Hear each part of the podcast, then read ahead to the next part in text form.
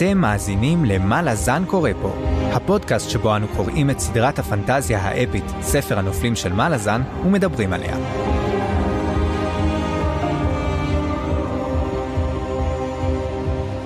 אני צפריר, ואני חיים. והיום פרק מספר 2, שבו נעסוק בפרקים 3 ו-4 בספר גני הירח, הספר הראשון בסדרה.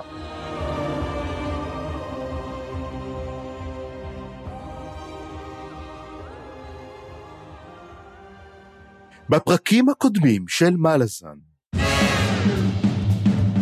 ובכן, מה שראינו בפרקים הקודמים בעצם זה המון המון המון בלאגן. מדובר בעיקרון על מלאזן, זאת אימפריה גדולה שמשתרעת על מספר יבשות, האימפריה הזאת לא יודעת שובע, ולכן מה שהיא הולכת לעשות הוא לכבוש, לכבוש ולכבוש. בשנת 1154 גנו אספרה, נער בן 12, מביט מעל המרפסת, ורואה כיצד צורפים את רוב העכברים באי מלאז. מתברר שהקיסר קלנבד, הקיסר האהוב במרכאות כפולות, מת, וסורלי, שקוראת לעצמה לסין, משתלטת על האימפריה. היא מתחילה לעקוף קסמים, מתחילה לעקוף חוקים, ובעיקרון הופכת את האימפריה למקום שהיה כבר נורא לגור בו, למקום הרבה יותר גרוע. אבל איש לא מסוגל לעמוד כנגדה. אנחנו מצטרפים שבע שנים לאחר מכן. גנוס פרן הוא כבר סגן בצבא מלאזן, ומוצב במקום נטוש בשם איתקוקן. איתקוקן, כפר דייגים של לב נחמד, הופך לזירת טבח איומה של יותר מ-400 איש. כשהוא מנסה לחקור מה מדובר, מתברר שכנראה בית הצללים, בית שנפתח לאחרונה, מתחיל לעשות פה בלאגנים. הוא מתחיל לפעול כנגד הקיסרית, ונראה שיש לה אג'נדה הרבה יותר קשה נגד זה.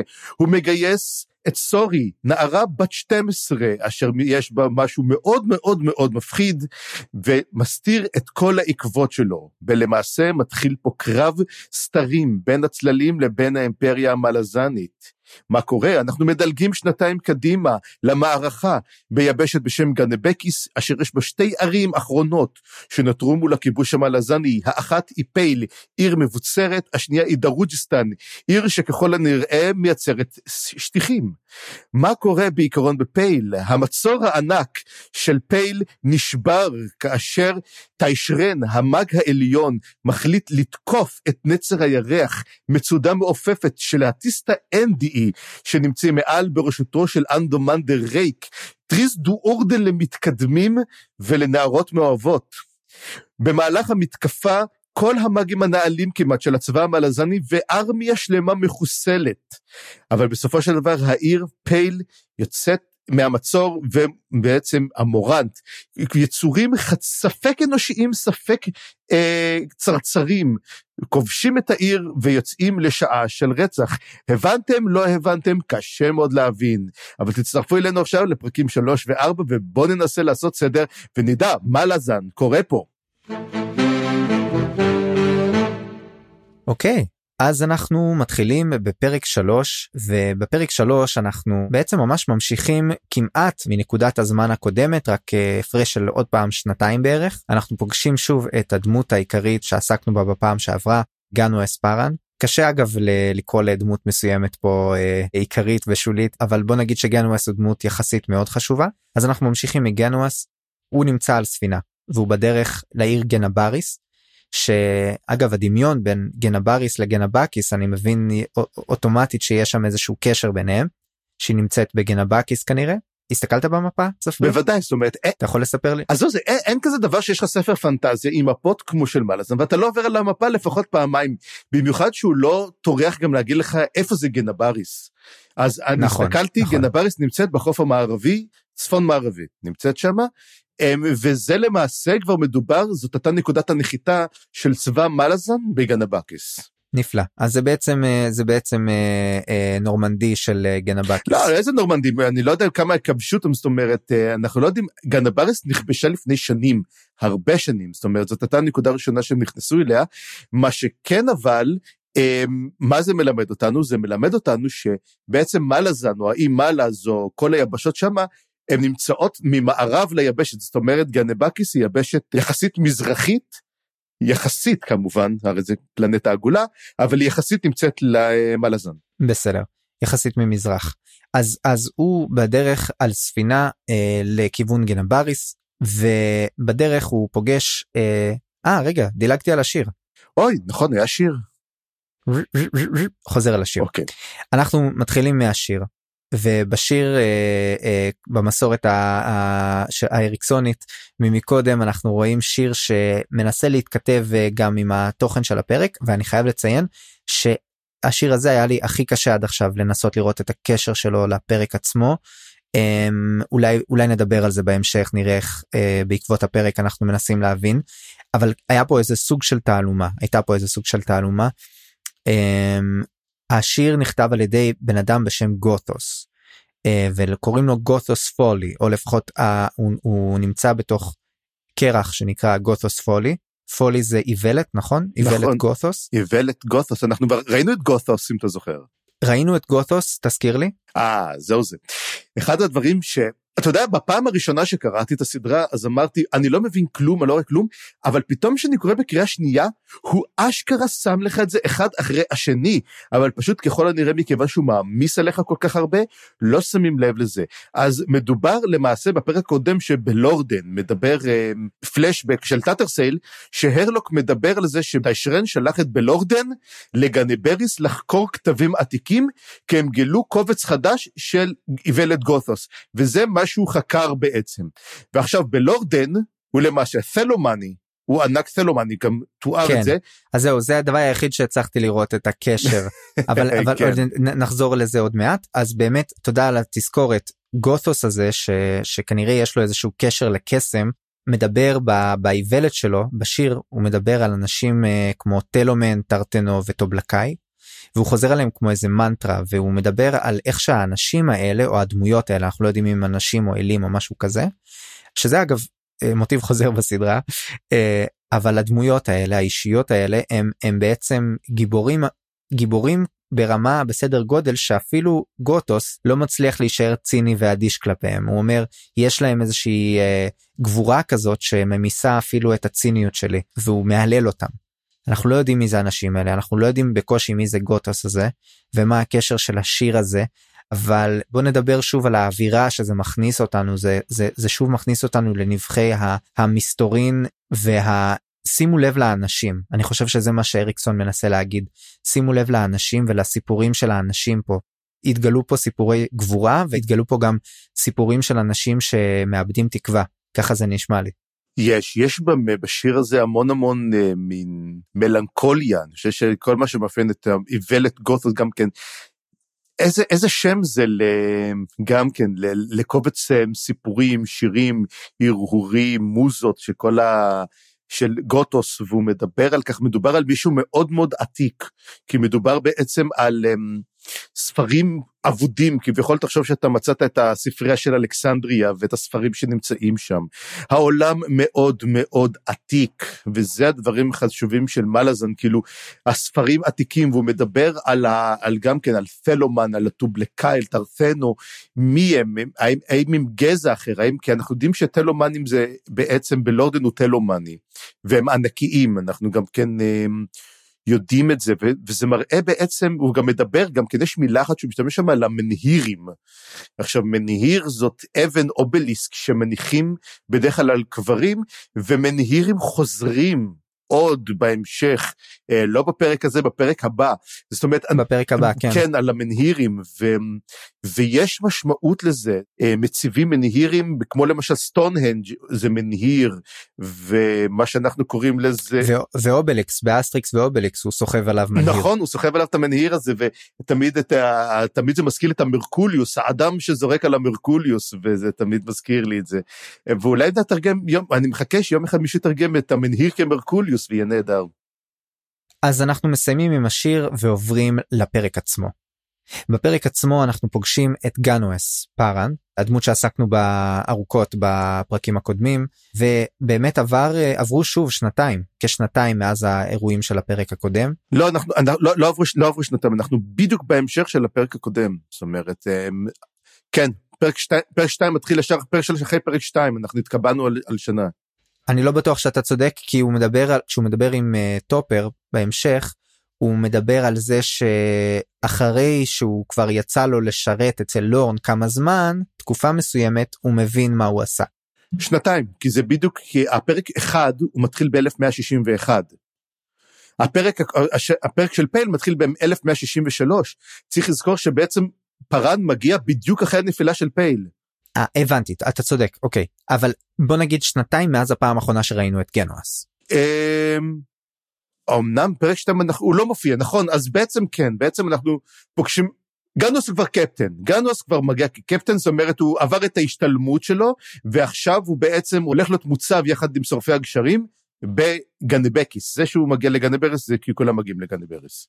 נכון זה זה כמו ה, מפה זה נקודת השילוח שממנה. בעצם הוא, הוא, הוא אמור להיות מועבר ליחידה שהוא הולך לפקד עליה. כן. ואנחנו רואים אותו על הספינה ורואים שעברו עליו כמה דברים הוא, הוא מתנהג טיפה אחרת אפילו מקודם והפרק הזה משמש גם כסוג של הצגה מחדש של הדמות שלו וקצת יותר אה, אפיון שלו קצת יותר לעומק. אנחנו רואים שמושקעים בעצם אריקסון משקיע בו אנחנו מושקעים בדמות הזאת היא, היא מתפתחת אנחנו נראה גם בהמשך יותר ויותר אז הוא נמצא על הספינה והוא נפגש עם טופר שכבר פגשנו אותו מקודם רב המתנגשים לבוש באותו בגד עדיין ציני עדיין סרקסטי עדיין גנואס אה, לא לא סובל אותו כל כך והם עדיין אה, ביחסים קרירים מסוימים וטופר בעצם נותן לו את ההנחיות להמשך. וההנחיות שלו ההוראות שלו זה לפקד על הצוות אה, בגנבקיס על צוות של שורפי הגשרים הצוות של וויסקי ג'ק שפגשנו מקודם. והוא אמור להיפגש עם אה, וויסקי ג'ק לפקד על הצוות והסיבה זה שבצוות של וויסקי ג'ק נמצאת סורי. וכנראה שגנואס צריך לתפוס את סורי. אה, לתפוס להרוג להתנקש לא ברור מה. אני חושב שזה פה מאוד מאוד מוזר שהם כבר עולים על זה שזאת סורי. בדרך כלל אתה מחכה שתהיה תעלומה, זאת אומרת, אנחנו, אנחנו יודעים, יש לנו פער ידיעה, נכון? הרי פער הידיעה, הרי איך נוצר מתח? יש פער ידיעה בין הקורא לבין הדמויות, ופה אני חושב שפער ידיעה אחר, אני חושב שהדמויות בספר יודעות יותר מאשר הקורא. שזה מאוד מאוד מצחיק, אבל תחשוב על זה ככה, הם מתחילים לדבר על זה שטופר אומר לו, כן, מצאנו כבר את מי שעשה את כל ה... מי שרצח את כל ה-400 איש, איפה הוא נמצא את, ב, ביחידה, במחלקה של וויסקי ג'ק. זאת אומרת, אין לנו שום דבר על הדרך שבה מוצאים אותה, אין פה שום תעלומה, פשוט מגלים מי היא. וזה היה לי מאוד מאוד חד כזה, ואיך אתה חושב שבעצם עלו עליה? אני אגיד לך מה אני חושב שהם הקשיבו לפרק הקודם של הפודקאסט ושם איש חכם בשם צפריר אמר שיש פה איזשהו משחק שח רב שכבות ורב uh, בעצם לורן יודעת די טוב ודי מהר מה קרה אנחנו לא יודעים כמה הקיסרית מעורבת אבל רוב הסיכויים שגם היא יודעת מה קרה. יש פה מין אה, אה, סוג של באמת משחק שאנחנו רק מודעים ל, ל, לפיונים שלו בשלב הזה. לאט לאט יותר ויותר אנחנו נכנסים לנבחי התעלומה הזאת בעצם מי יצא נגד הקיסרית וכולי אבל רוב הסיכויים שהדמויות שם יודעות ואני אגיד יותר מזה אנחנו נראה בפרק הזה שגם הדמויות הפושטיות ביותר הרבה פעמים יודעות יותר ממנו. אפילו לא שזה דמויות פושטיות כן? אבל אפילו בצוות של וויסקי ג'ק מודעים לסורי וחושדים מי היא. ויש שם חשדות די די טובות ודי רציניות שהיא לא מי שאנחנו חושבים שהיא. ורוב הסיכויים צפריר אם אני הייתי פוגש את סורי אה, ברחוב והייתי שורד כדי לספר על זה רוב הסיכויים שגם אני הייתי חושד ש, שמשהו מוזר קורה איתה ושהיא כנראה לא מה שהיא נראית. כן, כן, היא לא מצליחה להסתיר את הזהות שלה, השאלה אם היא באמת אמורה להסתיר את הזהות שלה, ועכשיו הנה, כמו שאתה, כמו לדבר, האם באמת היא אמורה להתגלות כעת, האם זה בעצם המטרה של הצללים, האם בעצם אמרו בוא נחכה שנתיים, והיא חשפה את עצמה, זאת אומרת, החשיפה שלה היא בעצם צעד אחד קדימה במשחק הזה, וזה יופי, אנחנו בעצם לא יודעים האם בעצם אה, לורן עלתה על, או מצאתי בעצם את מי שעשה את זה, ודרך זה אני אגלה בעצם מי מנסה לפגוע בלסין, אלא זה שלב אחר של הצללים, שהם חושפים את עצמם כדי בעצם לעשות משהו אחר. זה, זה יכול להיות מעניין.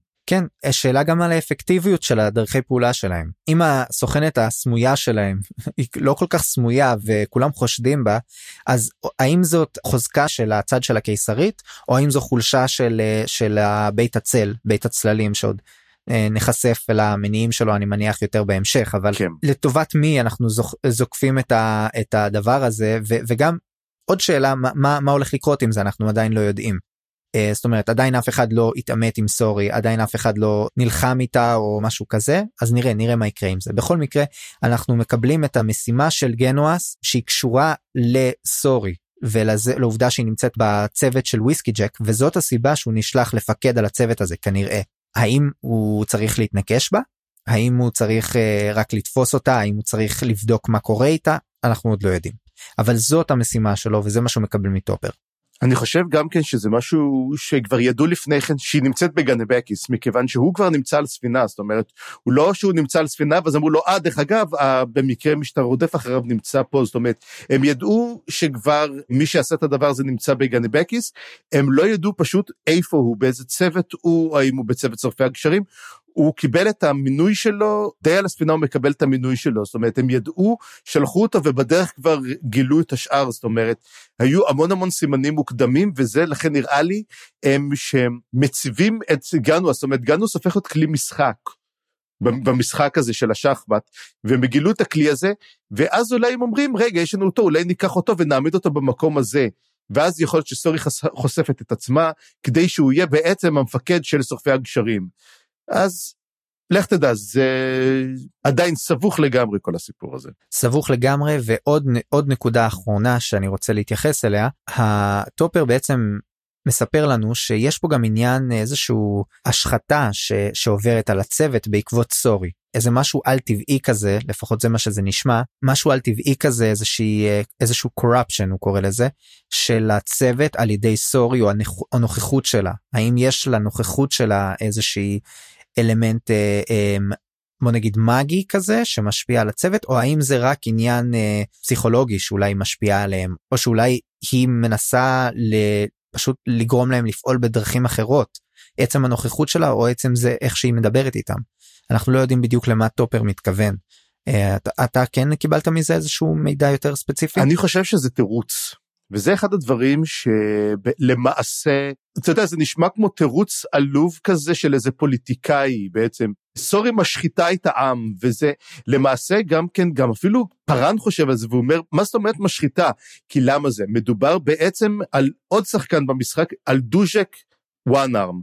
דוז'ק עצמו אנחנו רואים אותו באופן מאוד מאוד מרוחק אנחנו יותר קצת מקבלים ממנו וייבים אחרים אבל מה שכן מדבר זה שהקיסר מאוד אהב את דוז'ק והוא תכנן יום אחד שהוא יהיה היורש שלו הוא רצה שדוז'ק יהיה היורש שלו ולא לסין הוא ממש לא התכוון שהיא תהיה היורשת שלו ולכן מה שחושבת בעצם לסין, לסין היא פרנואידית, היא וואחד פרנואידית, היא רואה מתנגשים בכל מקום, למרות שדרך אגב די מנסים להתנקש בה כל הזמן. זה לא שזה לא, מנסים להתנקש בה כל הזמן, והיא בעצם חושבת שדוז'ק שולח אותם, היא רואה בו את היריב העיקרי לשלטון שלה.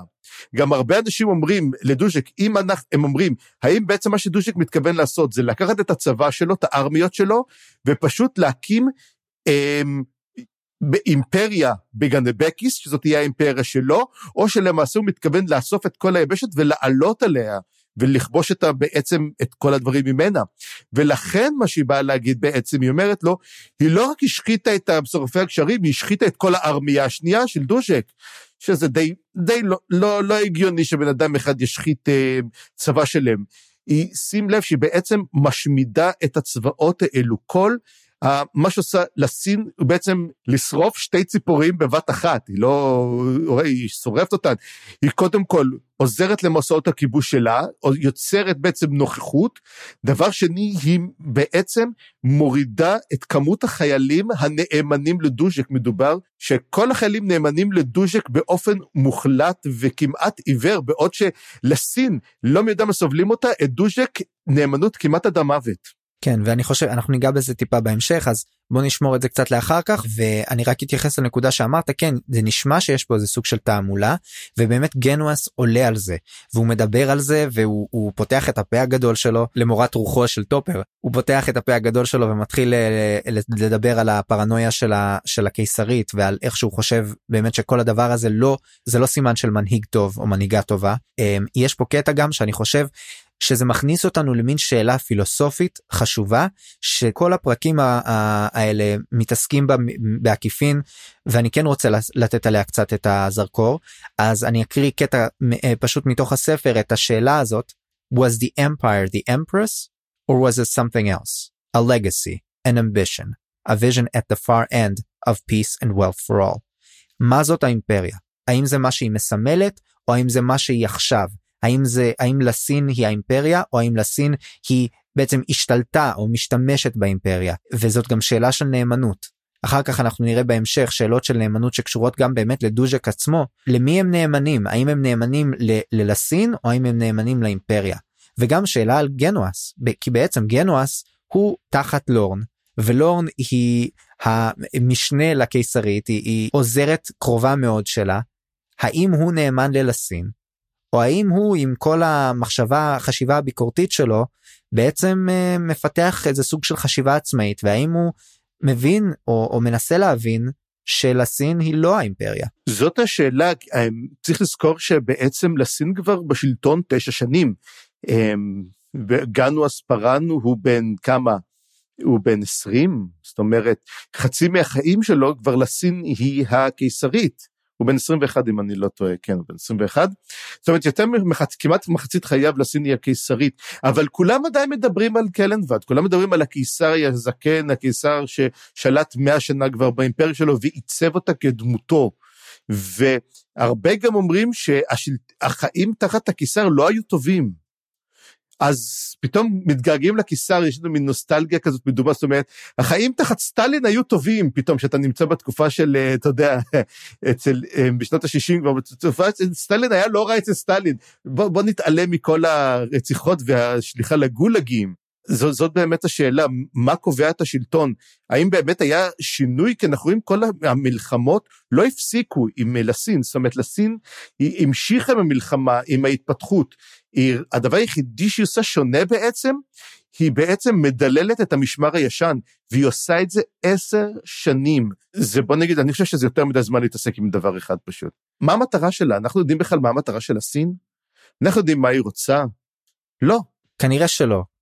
אז אנחנו ממשיכים עם גנואס שאחרי השיחה עם טופר אה, אה, יש לנו בעצם קפיצה הוא מגיע לגנבריס בגנבריס הוא פוגש את הסוכן שטופר אה, בעצם קישר ביניהם וגם הסוכן הזה הוא תופר נכון והסוכן הזה דרך העיניים שלנו אנחנו בעצם יש לנו הזדמנות נוספת לראות את גנואס בעיניים חדשות וסוג של לאפיין את הדמות שלו.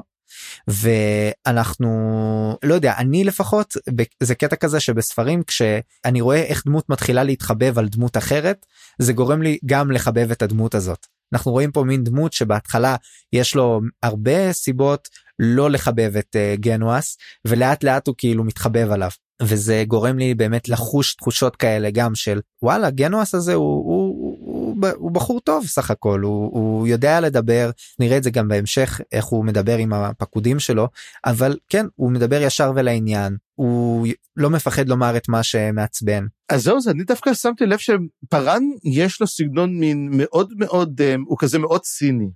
הוא מדבר מעט, מעט מאוד, הוא, הוא, יש לו הומור מאוד יבש כזה, שנון ומאוד יבש, ודווקא ד, לא כל כך מסמפטים אותו, זאת אומרת, אתה ישר מתחיל, הוא רואה איזה מישהו אומר לו, אה, אתה, אוקיי, נו, וזהו. חושב שמין, די הוא מרגיש שכולם עובדים, הוא מאוד לא מסמפט את התופר, מאוד לא מסמפט אותם.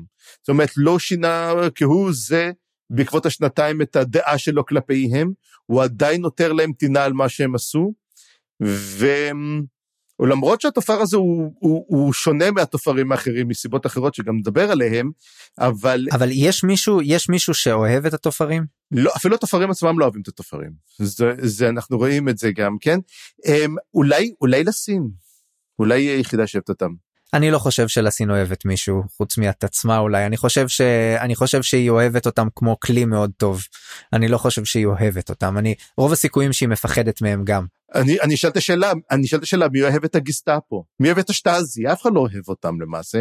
זאת משטרה חשאית שמטרתה הוא המוצהר הוא, הוא לרצוח כל מתנגדי שלטון. זה לא להביא אותך למשפט לענות אותך. מדובר פה על רצח. כן פשוט הם, הם הכלי האולטימטיבי אפשר לומר הם גם הם גם משמשים כ, ככלי התקפי נגד האויבים של האימפריה אבל הם גם משמשים, משמשים כשיטור פנימי. אה, כן זה כלי מאוד מאוד חזק ועוצמתי ואנחנו מתייחסים אליו יחסית הרבה. אוקיי אז בוא בוא נמשיך קצת אנחנו אה, בעצם נפגשים עם התופר הזה שבעצם מספר ל, לגנואס שמפה הוא הולך להישלח לגנבריס והוא הולך לעשות את זה על איזושהי על איזשהו אמצעי תחבורה מעופף. אה, שאנחנו פעם ראשונה שומעים אה, שיש אותו בעולם הזה האמצעי הזה שייך למרנט זה בעצם אה, חיות אה, מעופפות שקוראים להם קוורל. כן, מיני שפיריות ענק כאלו. שפיריות, כן, אני גם קיבלתי אה, אפיון חרקי, מין חרקים גדולים מעופפים. אתה אומר סוג של שפיריות? אני לא יודע, יכול להיות. הוא אומר שיש להם ארבע כנפיים שקופות. הדבר הראשון שאני רואה את זה זה מין, מין שפירית ענקית כזאת. ככה, ככה ראיתי את זה בראש שלי. בקיצור אז הקוורל האלה של המרנט אנחנו גם מתחילים ללמוד קצת איזה אינפודם קטן על המרנט עצמם שהם מחולקים לשבטים ולכל שבט יש את הצבע שלו וגם שהם נלחמים בתוך אחד בתוך השני עם השבטים האלה אבל בגדול השבט ששייך לחרקים האלה שבעצם משתמש בחרקים בשביל התחבורה של המורנת' ושל האימפריה זה השבט הירוק והשבט שנכנס אז וטבח בעיר אה, פייל זה השבט השחור אז בעצם אה, משם אנחנו עוזבים את אה, גנואס ופעם הבאה שניפגש איתו הוא כבר יהיה בפייל אבל בוא נמשיך עם העלילה של הסיפור אנחנו בעצם עושים jump cut לטאטר סייל. ואני אישית קצת התגעגעתי עליה כבר אז אני שמח שאנחנו אה, נפגשים איתה וטאטר סייל בעצם מדברת על זה שהיא צריכה להיפגש עם טיישרן וכמה היא אה, חוששת מה, מהמפגש הזה. בדרך היא פוגשת את בלורדן ובלורדן יושב עם אה, שק עם זבובים עליו והחיילים ליד אה, ממש מתלוננים על הריח וכנראה שיש שם איזושהי גופה ומשיחה איתו מובן שהגופה הזאת היא לא אחרת מאשר אהובתו של בלורדן נייטשיל שהיא הייתה גם קוסמת שנהרגה בקרב עם The Moon Spawn והוא מדבר עם טאטרסל ואנחנו מגלים דרך השיחה הזאת שבעצם את המחשבות שלהם המחשבות שלהם על טיישרן אה, האם הוא זה שבגד בהם אם הוא בגד בהם מה הם צריכים לעשות עם זה. ואנחנו אני חושב בפרק הזה מתגלה שוב האיכות של טאטרסל בתור דמות אה, גם חזקה וגם אכפתית ורגישה מאוד שזה שזה לא משהו כזה ברור אנחנו נגלה עוד דברים על, על הטאטרסל בפרק הזה אבל אני חושב שזה זה גם שוב סוג של רי אקספוזיציה כזאת לפחות זה מה שאני מקבל מהפרקים האלה של הדמויות שלנו סוג של המשך של האפיון שלהם קצת יותר להיכנס לעומק. כן אנחנו רואים גם את בל אורדן שהוא דמות פעם ראשונה שאנחנו גם שומעים אותו אנחנו רק רואים אותו מרחוק. הפעם האחרונה באמת שהיה הוא הוא ונייטשיל אה, נלחמים עכשיו את נייטשיל האופן שבו היא מתה הרג אותה שד יצא שד שכולו עשוי מסכינים ופשוט קצץ אותה. ואז בעצם אחרי שנגבר הקרב, אז רואים את בלורדן אוסף את החלקים שהשד הזה קצץ ומכניס אותם לשק. ו... ובעצם אמ, אני גם רואה פה גם כן שטטרסל מאוד לא אוהבת את טיישרן, מאוד לא אוהבת אותו. והיא מאשימה אותו בגלוי גם, כי היא אומרת לו, לאנומן דה ריק לא היה לו את הזמן לזמן שד. זאת אומרת, מי יכול היה לזמן את השד הזה? רק טיישרן. ונראה שבלורדן, אתה יודע, אם אנחנו לוקחים את האפיון של הענק הגדול הזה, הוא היה צריך לשאוג ולרוץ לעבר טיישן, הוא מין, מקבל את זה מין בהכנעה, הוא מין אומר, אני לא יודע, אני כן יודע, הוא לא, הוא לא עושה כלום נגד זה, אבל הוא, הוא, הוא מצטייר לי כדמות נורא נורא טראגית, זאת אומרת, אנחנו אפילו לא יודעים את, על מערכת היחסים בין בלורדן לבין נייטשיל. הם, הרי אנחנו יודעים שקוסמים חיים מאות שנים, כמה זמן הם היו ביחד, מה היה טיב היחסים ביניהם, אנחנו רואים את הסוף שלה. זאת אומרת, אנחנו, רוב הדברים שאנחנו מתחילים, כאילו, הספר מתחיל ואנחנו רואים סופים. סוף של מערכת היחסים של, הסוף המצור על פייל, סוף המערכת היחסים בין בלורדן לנייטשיל, סוף המערכת בין קלות לבין אה, טאטרסייל. אנחנו רואים רק סוף ומוות, וזה... וכמה עצוב שחמישה ימים הבן אדם לא זז, לא אוכל, ורק יושב עם העצמות האלו. אתה יודע מה זה מה שאתה אומר עכשיו זה מזכיר לי שבעצם זה זה מאוד מזכיר לי את האיליאדה בעובדה שגם פה יש גם שם סליחה היה היה סוג של מלחמה ארוכה ארוכה ואנחנו בעצם מתחברים לסיפור בשבוע לשבועיים מתוך כל הסאגה הזאת לשבועיים לקראת הסוף שלה. ועל זה כל הספר על זה כל השיר הארוך אה, של האיליאדה ואני חושב שגם פה אנחנו בעצם צריכים לחבר את כל הדברים האלה ועוד נקודה מאוד חשובה שמתגלה פה עם בלורדן אני חושב שאריקסון עושה עבודה נהדרת בלאפיין דמויות אפילו משניות. זאת אומרת אני לא חושב שיש פה הרבה דמויות שטוחות. אנחנו נראה קצת עם השורפי הגשרים יש אולי טיפה דמויות כאלה קצת שטוחות אבל אבל רוב לרוב, לכל דמות יש איזה אלמנט שאנחנו רוצים לגלות איזה איזה משהו יחסית לא לא כל כך פשוט ולא כל כך straight forward אני חושב שאנחנו נראה את זה ממש כמעט עם כל דמות וזה קשה עם ספר עם כל כך הרבה דמויות וכל כך הרבה אלמנטים שלכל אלמנט יהיה איזה משהו כזה יוצא דופן זה חבל על הזמן אני לא יודע איך הוא עושה את זה. זה אני יכול להגיד שסתם זה לא ספוילר אבל בספרים הבאים יש עוד הרבה יותר דמויות. זאת אומרת זה לא משהו שהוא רק עושה את זה פה זאת אומרת זה מראה לנו דבר אחד שהוא בעצם אומר זה עולם. זה עולם שלם ולכל בן אדם יש את המניעים שלו ולכל בן אדם יש את הרצון שלו. כל אדם הדמות הכי שולית הוא הגיבור של הסיפור שלו. ולמעשה אנחנו, האמת אתה אתה אני ראיתי את זה אמרתי הייתי רוצה לקרוא ספר על בלורדן ועל נייטשיל ועל אקרוניס וגם אקרוניס נראה מגניב הוא מין כמו מין גמד אומרים שהוא נמוך והוא שולט באש ויש לו מטה שיותר גדול ממנו והוא יורה ברקים והוא נפצע במערכה כל פעם מספרים לך מין פרטים אתה אומר רגע אני רוצה לדעת מה קרה שם ומדובר כל פעם על דברים קטנים כאילו מזכירים את זה בקמצוץ ואתה אומר וואו זה עולם. שלם, וזה כל העניין פה, כי אתה אומר, אני צריך להתמקד בעצם ב... לא יודע איך להגיד את זה, באיזו עלילה קטנה כלשהי, ש... או ברצף עלילתי, אבל העולם הוא הרבה יותר גדול מסך העלילות שלו. ואני רוצה לומר שזה גם קשור לעובדה שאולי אריקסון ממשיך פה בעצם תרבות של אה, של שהם של שומר המבוך כי הוא לא בהכרח ידע אולי באיזה דמות הוא ישתמש מתי אבל הוא אבל הוא בנה לכל דמות ארסנל שלם של אה, מה קרה לה ו, ומה היא עשתה ואפיונים שונים שלה וזה נותן לו בעצם את ה... כנראה אני לא יודע אבל אני מניח שיש לו מין אה, ארון מלא בהערות וברשימות על כל אחת מהדמויות האלה כי הם באמת הם עולם ומלואו. כן, הוא עושה ממש עבודת תחקיר טובה. אגב, מה שאתה אמרת על האיליאדה, אריקסון אמר, והוא אמר את זה באופן גלוי, שאחת ההשפעות הגדולות שלו לכתיבת מלאזן הייתה איליאדה. וואלה. טוב, זה לא, לא מפתיע אותי. לא מפתיע אותי. אז אז אנחנו אה, נעזוב אה, את אה, בלורדן ונייטשיל אחרי שטאטרסייל בעצם מציעה ל- לשים על אה, נייטשיל איזשהו קסם שישמר אותה עד שבלורדן יוכל לקחת אותה לקבורה והוא מסכים זה סוג של מחווה כזאת אה, אני ראיתי בזה מחווה נחמדה מצד טאטרסייל אה, ואנחנו עוברים לשורפי הגשרים בצוותו של וויסקי ג'ק. בעצם אנחנו עוברים לשלושת ה... בוא נגיד הקושרים מצדו של וויסקי ג'ק שזה וויסקי ג'ק, קוויק בן וקלאם. ובפרק הזה אנחנו מגלים קצת יותר על קלאם לפחות ועל קוויק בן וגם מאפיינים קצת יותר את וויסקי ג'ק. ובשיחה שלהם אנחנו באמת מדברים על בעצם הניסיון השיטתי לכאורה של האימפריה של הקיסרית לסין לשים uh, קץ לשורפי הגשרים למשמר הישן של הקיסר. בעצם זה מה שקוויק בן וקאלאם מנסים לשכנע את וויסקי ג'ק.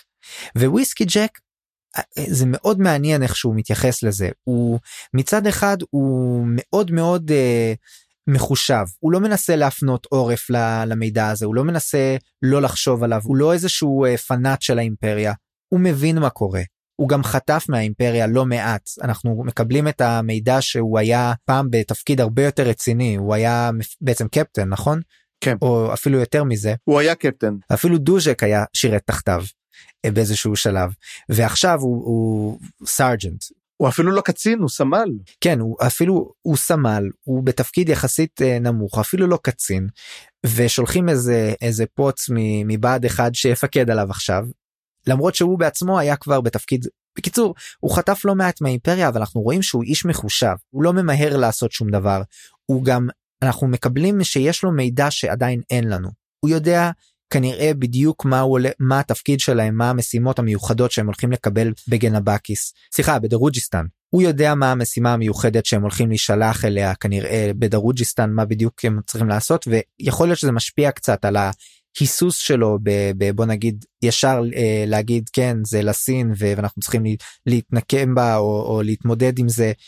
אבל קוויק בן וקאלה מנסים לשכנע אותו ולכל הפחות הם, הם, הם מדברים על זה שיש להם איזשהו אס בשרוול uh, שהם יכולים להשתמש בו וזה הבובה המפחידה צ'אקי שוורלוק הנשמה של וורלוק נמצאת בתוכה וזה איזשהו סוג של משהו שלא מצפים לו כנראה בצד השני. אגב לא ברור לנו מה הצד השני כל כך אנחנו לא יודעים נגד מי הם באמת עכשיו מנסים לקשור אבל אבל אנחנו יודעים שהם מנסים להבין הם לא טיפשים. ואנחנו ידענו שקוויק בן הוא קליבר רציני מהפרקים הקודמים ואנחנו מגלים עכשיו שגם קלאם הוא חתיכת איש אה, מעניין אנחנו נגלה בפרק הזה שהוא בעצם היה תופר בעצמו ושזה לא פשוט כל כך uh, לצאת משירות התופרים. זה לא שזה קשה זה בלתי אפשרי. כן אז אז אז זה מוסיף קצת על התעלומה הזאת של הזוג המעניין הזה שהם שניהם מאיזשהו עם uh, מרוחק ממש מתוארים כשחורי אור משבע ההרים the seven cities ומאיפה הם הגיעו ו- ואיך הם כל כך חזקים ואיך אף אחד לא שמע עליהם ואיך הם הגיעו לשרת תחת וויסקי ג'ק ומה גרם להם לשרת תחתיו? כאילו וויסקי ג'ק הוא, הוא דמות מעניינת אנחנו קולטים כמה הוא uh, דמות שמחכים למוצא פיו ו- ו- ושיש לו מעין כריזמה מנהיג, מנהיגותית כזאת אבל עדיין כאילו יש פה קליברים רציניים בצוות הקטן הזה. כן בכלל כל המערכה כל הארמיה השנייה מדובר עליה הרי אנחנו יודעים שוויסקי ג'ק היה שייך לארמיה השלישית בשעתו, והם עכשיו נמצאים בארמיה השנייה. הארמיה השנייה, הם גם אומרים, היא מורכבת ברובה מאנשים משבע ערים. ועכשיו שבע ערים זה גם כן מדובר על יבשה ומדובר שקוויק בן וקלאם מגיעים ממנה זה, זה מקום של אנשים שחומי אור וזה לגמרי פה אם נלך על המחקר הפוסט קולוניאליסטי שזה לגמרי אמ, תחשוב על אנגליה ועל הודו שאנגליה כבשה את הודו, ועכשיו במלחמת העולם הראשונה והשנייה היו חיילים הודים, חיילים סיקים, שנלחמו עבור אנגליה. זאת אומרת, אנשים במלחמה לא להם, מצטרפים לצבא הוד מלכותה, ונלחמים, וזה בדיוק מה שקורה עם קוויקבן, וזה מה שקורה עם um, קלאם, וצריך לזכור שקלאם בכלל לא רק שהוא uh, מצטרף, הוא הופך להיות תופר. שזה, אגב, וזה די מצחיק, למה כלם הוא ענק, הוא, הוא מתואר כדוב, והוא זז בשקט, שזה ממש ממש מפחיד. זאת אומרת, יש לך בעצם מתנקש, ויש לך קוסם שהוא, הם, טאטרסל שרואה אותה בפעם הראשונה אומרת מי אתה, אני אמורה להכיר אותך, כי אתה חזק ברמות על, אז מי וויסקי ג'ק מחזיק אצלו? מי הם האנשים האלו ולמה הם מוכנים לשרת בהם? כי כלם אנחנו יודעים הוא, ה, הוא הסגן של וויסקי ג'ק, הוא, ה, הוא, הוא הרב"ט, כל השאר הם, הם טוראים. כולם טוראים, חוץ מכלם שהוא בעצם הסגן שלו, הוא הרב"ט, וויסקי ג'ק הוא הסמל. למה שהם הסכימו לקבל עצמם? אני לא הייתי רוצה להילחם בצבא שזה שאלה הרב"טים שלו נגיד ככה. מה? והטוראים שלו. כן. עכשיו צריך לזכור גם כן ששורפי הגשרים זה חיל הנדסה כי יש להם גם חבלנים. כן. הכנר פידלר שאנחנו נדבר עליו גם. כנר והדג' הם שני החבלנים יש לי יש לי אז זו זה בעצם אם אנחנו מסתכלים על כל שורפי הגשרים כמחלקה אז היא מורכבת מוויסקי ג'ק שהוא הסמל תחתיו יש את כלם יש לך את קוויקבן, אה, אבל הוא לא מאג היחיד, זאת אומרת, אין להם מאג, יש את קוויקבן, יש לך את השני חבלנים, שזה כנר וזה הדג', יש לך את מלט, שהוא החובש, ויש את רוץ, שהוא מין, מה שנקרא ברגהסט. הוא המגיסט, הוא המגיסט. הוא המגיסט, לגמרי, לגמרי המגיסט. הוא חייב להיות המגיסט. הוא סוחב הוא, הבנתי שסוחב את כל הציוד, אני לא יודע אם הוא בעצם הסוס שלהם, הוא ענק. כן. הוא מה הוא, שנקרא הוא... ברגהסט, אנחנו לא יודעים מה זה ברגהסט, והוא די כזה מין, לא אגיד רפה שכל כזה, אבל אנחנו נתקלים בו קצת שהוא... הוא איטי כזה, הוא, הוא מדבר איתי, אני לא חושב שהוא רפה שכל, אבל הוא, הוא לפחות מדבר איתי, ואני חושב, רגע, אם הוא ברגהסט, אני חושב שגם על, על מישהו נאמר שהוא חצי ברגהסט, או שיש לו ברגהסט בליניאג', אה, אולי, אולי דוז'ק? לא, לא נראה לי, אבל אתה יודע מה? שווה לבדוק את זה. שווה לבדוק, אני חושב שעל מישהו נאמר. אז הנה לצופים שלנו, אם אתם זוכרים שמישהו חצי ברגהסט, תגידו לנו, אה, כי אנחנו לא זוכרים. ואני אה, לא יודע מה זה ברגהסט, אני חושב שזה מזכיר לי עוד מילה באנגלית, אבל אה, ברגסט, אה, יש איזה מין אה, רוח רפאים כזאת, טוב, לא נראה לי זה חשוב, אני לא רוצה להתעכב על זה, לא משנה. אחרי, ש, אחרי שהבאת לי על וויסקי ג'ק פעם קודמת אני נאלצתי לשבת ולקרוא על וויסקי ג'ק ועכשיו מדובר שבעצם וויסקי ג'ק זה עיוות של איזה מילה native אה, American ועכשיו מכיוון שאני לא רוצה להגיד אותה כי זה שמע מין וויסקה וואקה זק זה בעצם עיוות של איזה אל כלשהו, הציפור הזאת קרויה על שם של אל, כמו לוקי בתרבות של אל ה trickster, אל ב... בתרבות ה native American, במיוחד בשבטים הקנדיים. אז תבין לאיפה אפשר לרוץ עם הדבר הזה. לגמרי ואני ובכל מקרה זה ממשיך את המסורת של השמות הכינויים הצבאיים הכינויים הצבאיים של ש- שלכל דמות יש לא את השם הישיר שלה ולא רק לקוסמים יש את זה ממש לכל ה- לכל החיילים בצבא הזה כמעט יש איזשהו כינוי. Uh, למעשה מעטים הם האנשים שאנחנו קוראים להם בשם שלהם. ואני חושב uh, נגיד דוז'ק אני חושב זה זה אחד מה, אחת מה אמ, דוגמאות למרות שהוא one arm אבל עדיין בכל מקרה אנחנו נעזוב אותם כן נמשיך. אה כן כמה דברים שלפני שזה אני פשוט אחד הדברים שאני אוהב בעצם בפעם הקריאה הזאת שאני יכול ממש להתעמק בכל uh, מה שכתוב בספר וקצת מדברים על צורפי הקשרים ומדובר שיהיו להם ארבעה קפטנים בשלוש שנים. זאת אומרת התכלי, התוחלת החיים של קפטן במקום הזה היא כל כך כל כך נמוכה. הם פשוט מוצאים את מותם, האחרון שבהם מוצא את מותו בדיוק לפני שפארן מגיע. יש איזה קפטן כלשהו, שהוא עושה בעצם, הוא עושה טקס אזכרה ל-1300 מתים. הוא עושה, הרי כל הברידג' ברנרס מתו, ואז הוא עושה טקס אזכרה למי מול 39 איש. מה קורה לו אחר טקס האזכרה? הוא מת. מישהו בא וחונק אותו מאחורה. ובעצם עוד קצין אחד הלך. זאת אומרת, זו מחלקה שהחיילים הפשוטים, לא יודע אם שורדים, לא שורדים, אבל קצינים מתים שם כמו זבובים. הם גם חוששים שסורי עשתה את זה, היא רצחה אותו. כן, הם כבר שם מעלים את החשדות, נכון. נכון, והם אומרים, מישהו רצח אותו, אה, זו סורי. למה?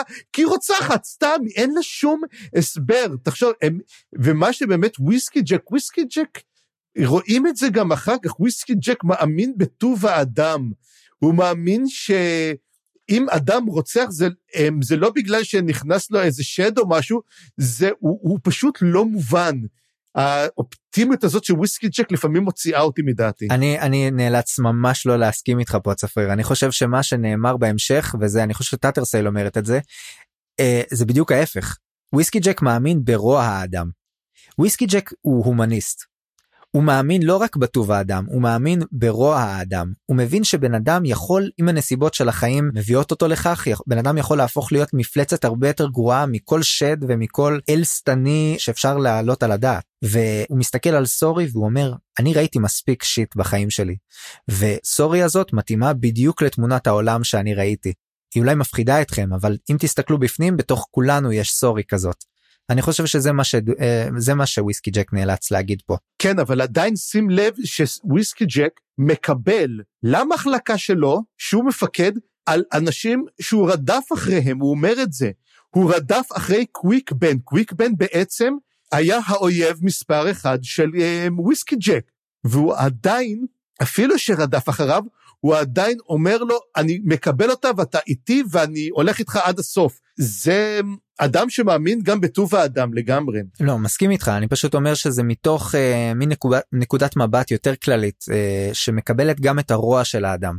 Mm-hmm. טוב אבל זה כבר זה כבר אולי ויכוח פילוסופי אבל אבל אבל אני חושב שזה מאוד מעניין מאוד מעניין בדמות הזאת. אבל זה אבל זה כל מה שהסדרה אמורה לעשות היא אמורה לעורר את הדיונים הפילוסופיים פשוט אין, אין לנו זמן לכל זה רק עוד דבר אחד קטן קטן קטן שאני יכול לעשות את זה הוא בעצם אה, מדברים על התופרים ושואלים ואומרים אומרים רגע האם אולי אה, איך קוראים לה סורי היא בעצם תופר. שאנחנו לא יודעים עליה, ואז אומרים לא, זה בלתי אפשרי, כי לאמן אותם לוקח 15 שנה מינימום אימונים בשביל להפוך לתופר, ומתחילים לאמן אותם בגיל 5.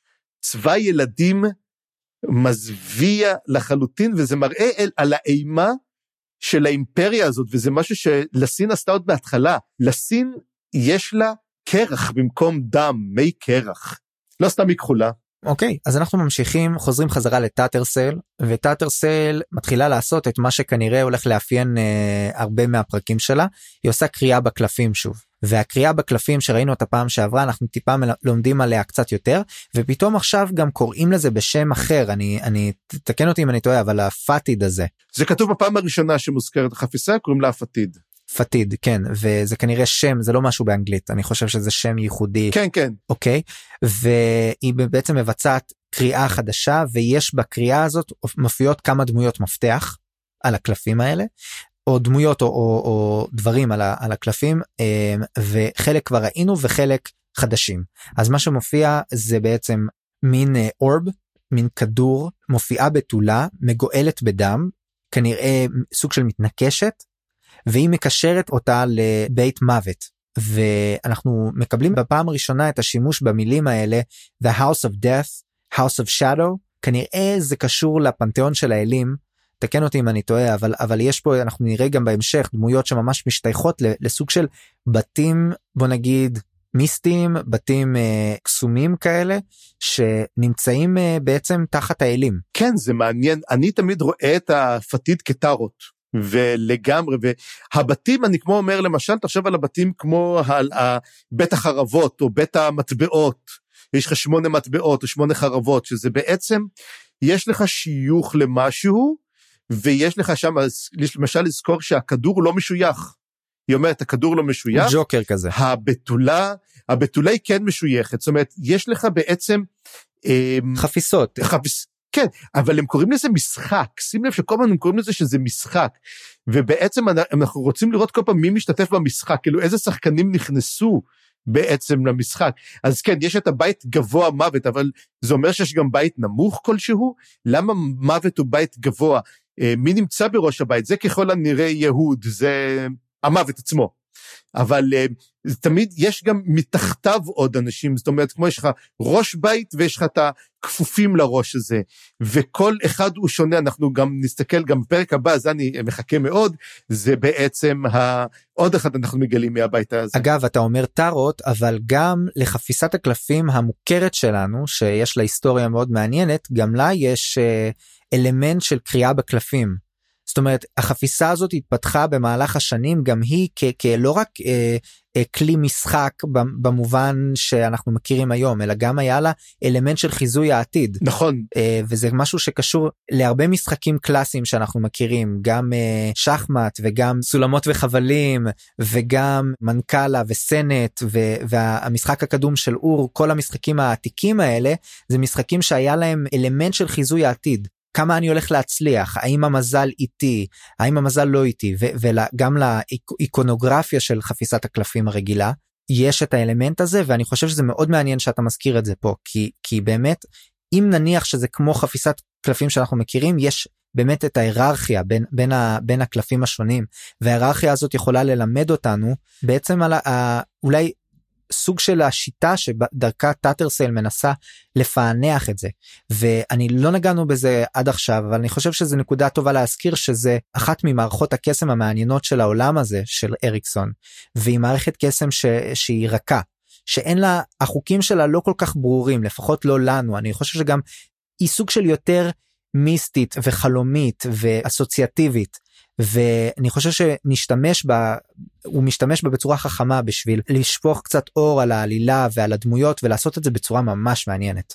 כן כי הרי כולם רגילים לסנדרסון ומערכות הקסם הקשות שלו זאת אומרת שאני בולע מתכת כזאת אני מסוגל לעשות את זה וזה כל מה שאני מסוגל לעשות אצלו אנחנו קצת יודעים איך הקסם עובד אבל אבל העולם הוא כל כך קסום שאנחנו לא יודעים למה למה רק טאטרסל מסוגלת לקרוא בקלפים הרי אנחנו רואים שטיישרן לא מסוגל. הוא מזמן אותה, בואי תעשי לי קריאה. היא גם טובה בזה מאוד.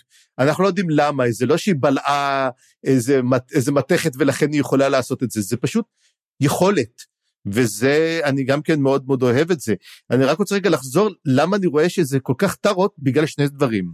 דבר אחד הוא שיש את הקלפים הלא משויכים. אני, היה לי פעם תקופה בהיותי נער, אמ, אני חושב שכל אחד שהיה בהיותו נער התעסק עם טארות באיזשהו מובן.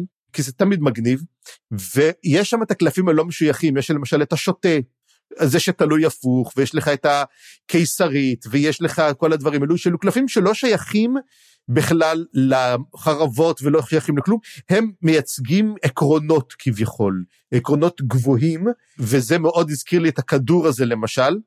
ודבר אחר, גם זה מאוד חשוב, איך אתה שולף את הקלף, האם הקלף הפוך או לא הפוך, כי אתה מערבב את הקלפים, ואם למשל יש לך מזל והוא הפוך, או שוטה שהוא למעלה, אז הקריאה שונה לחלוטין מי איך שזה. ועכשיו שאתה אמרת גם כאן עוד דבר שלישי, זה משנה איך אתה פותח את הקלפים, הרי יש לך את הפתיחה הקלטית, שזה קלף באמצע, קלף מוצב עליו בצלב, קלף ימינה, קלף שמאלה, גם פה אנחנו רואים אותה אה, פותחת כל פעם בדרך אחרת. וזה מאוד מאוד מעניין גם כשהצורת פתיחה גם משפיעה על מה שהיא רוצה לדעת. השאלה שלך היא בדרך הפתיחה שלך. כן. והדבר יותר מגניב דרך אגב שזה היא לא מערבבת את הקלפים שים לב הקלפים אין להם כלום עד שאתה הופך אותם אתה לא רואה מה יש עליהם הקלפים למעשה הם אתה לא צריך לערבב אותם כי אצלנו הרי שרים אותו דבר הקלפים הם ריקים רק כשאתה הופך אותם אתה רואה מה יש עליהם שזה אתה יודע אני מחכה לסרט אני מת לראות איך יעשו כזה דבר.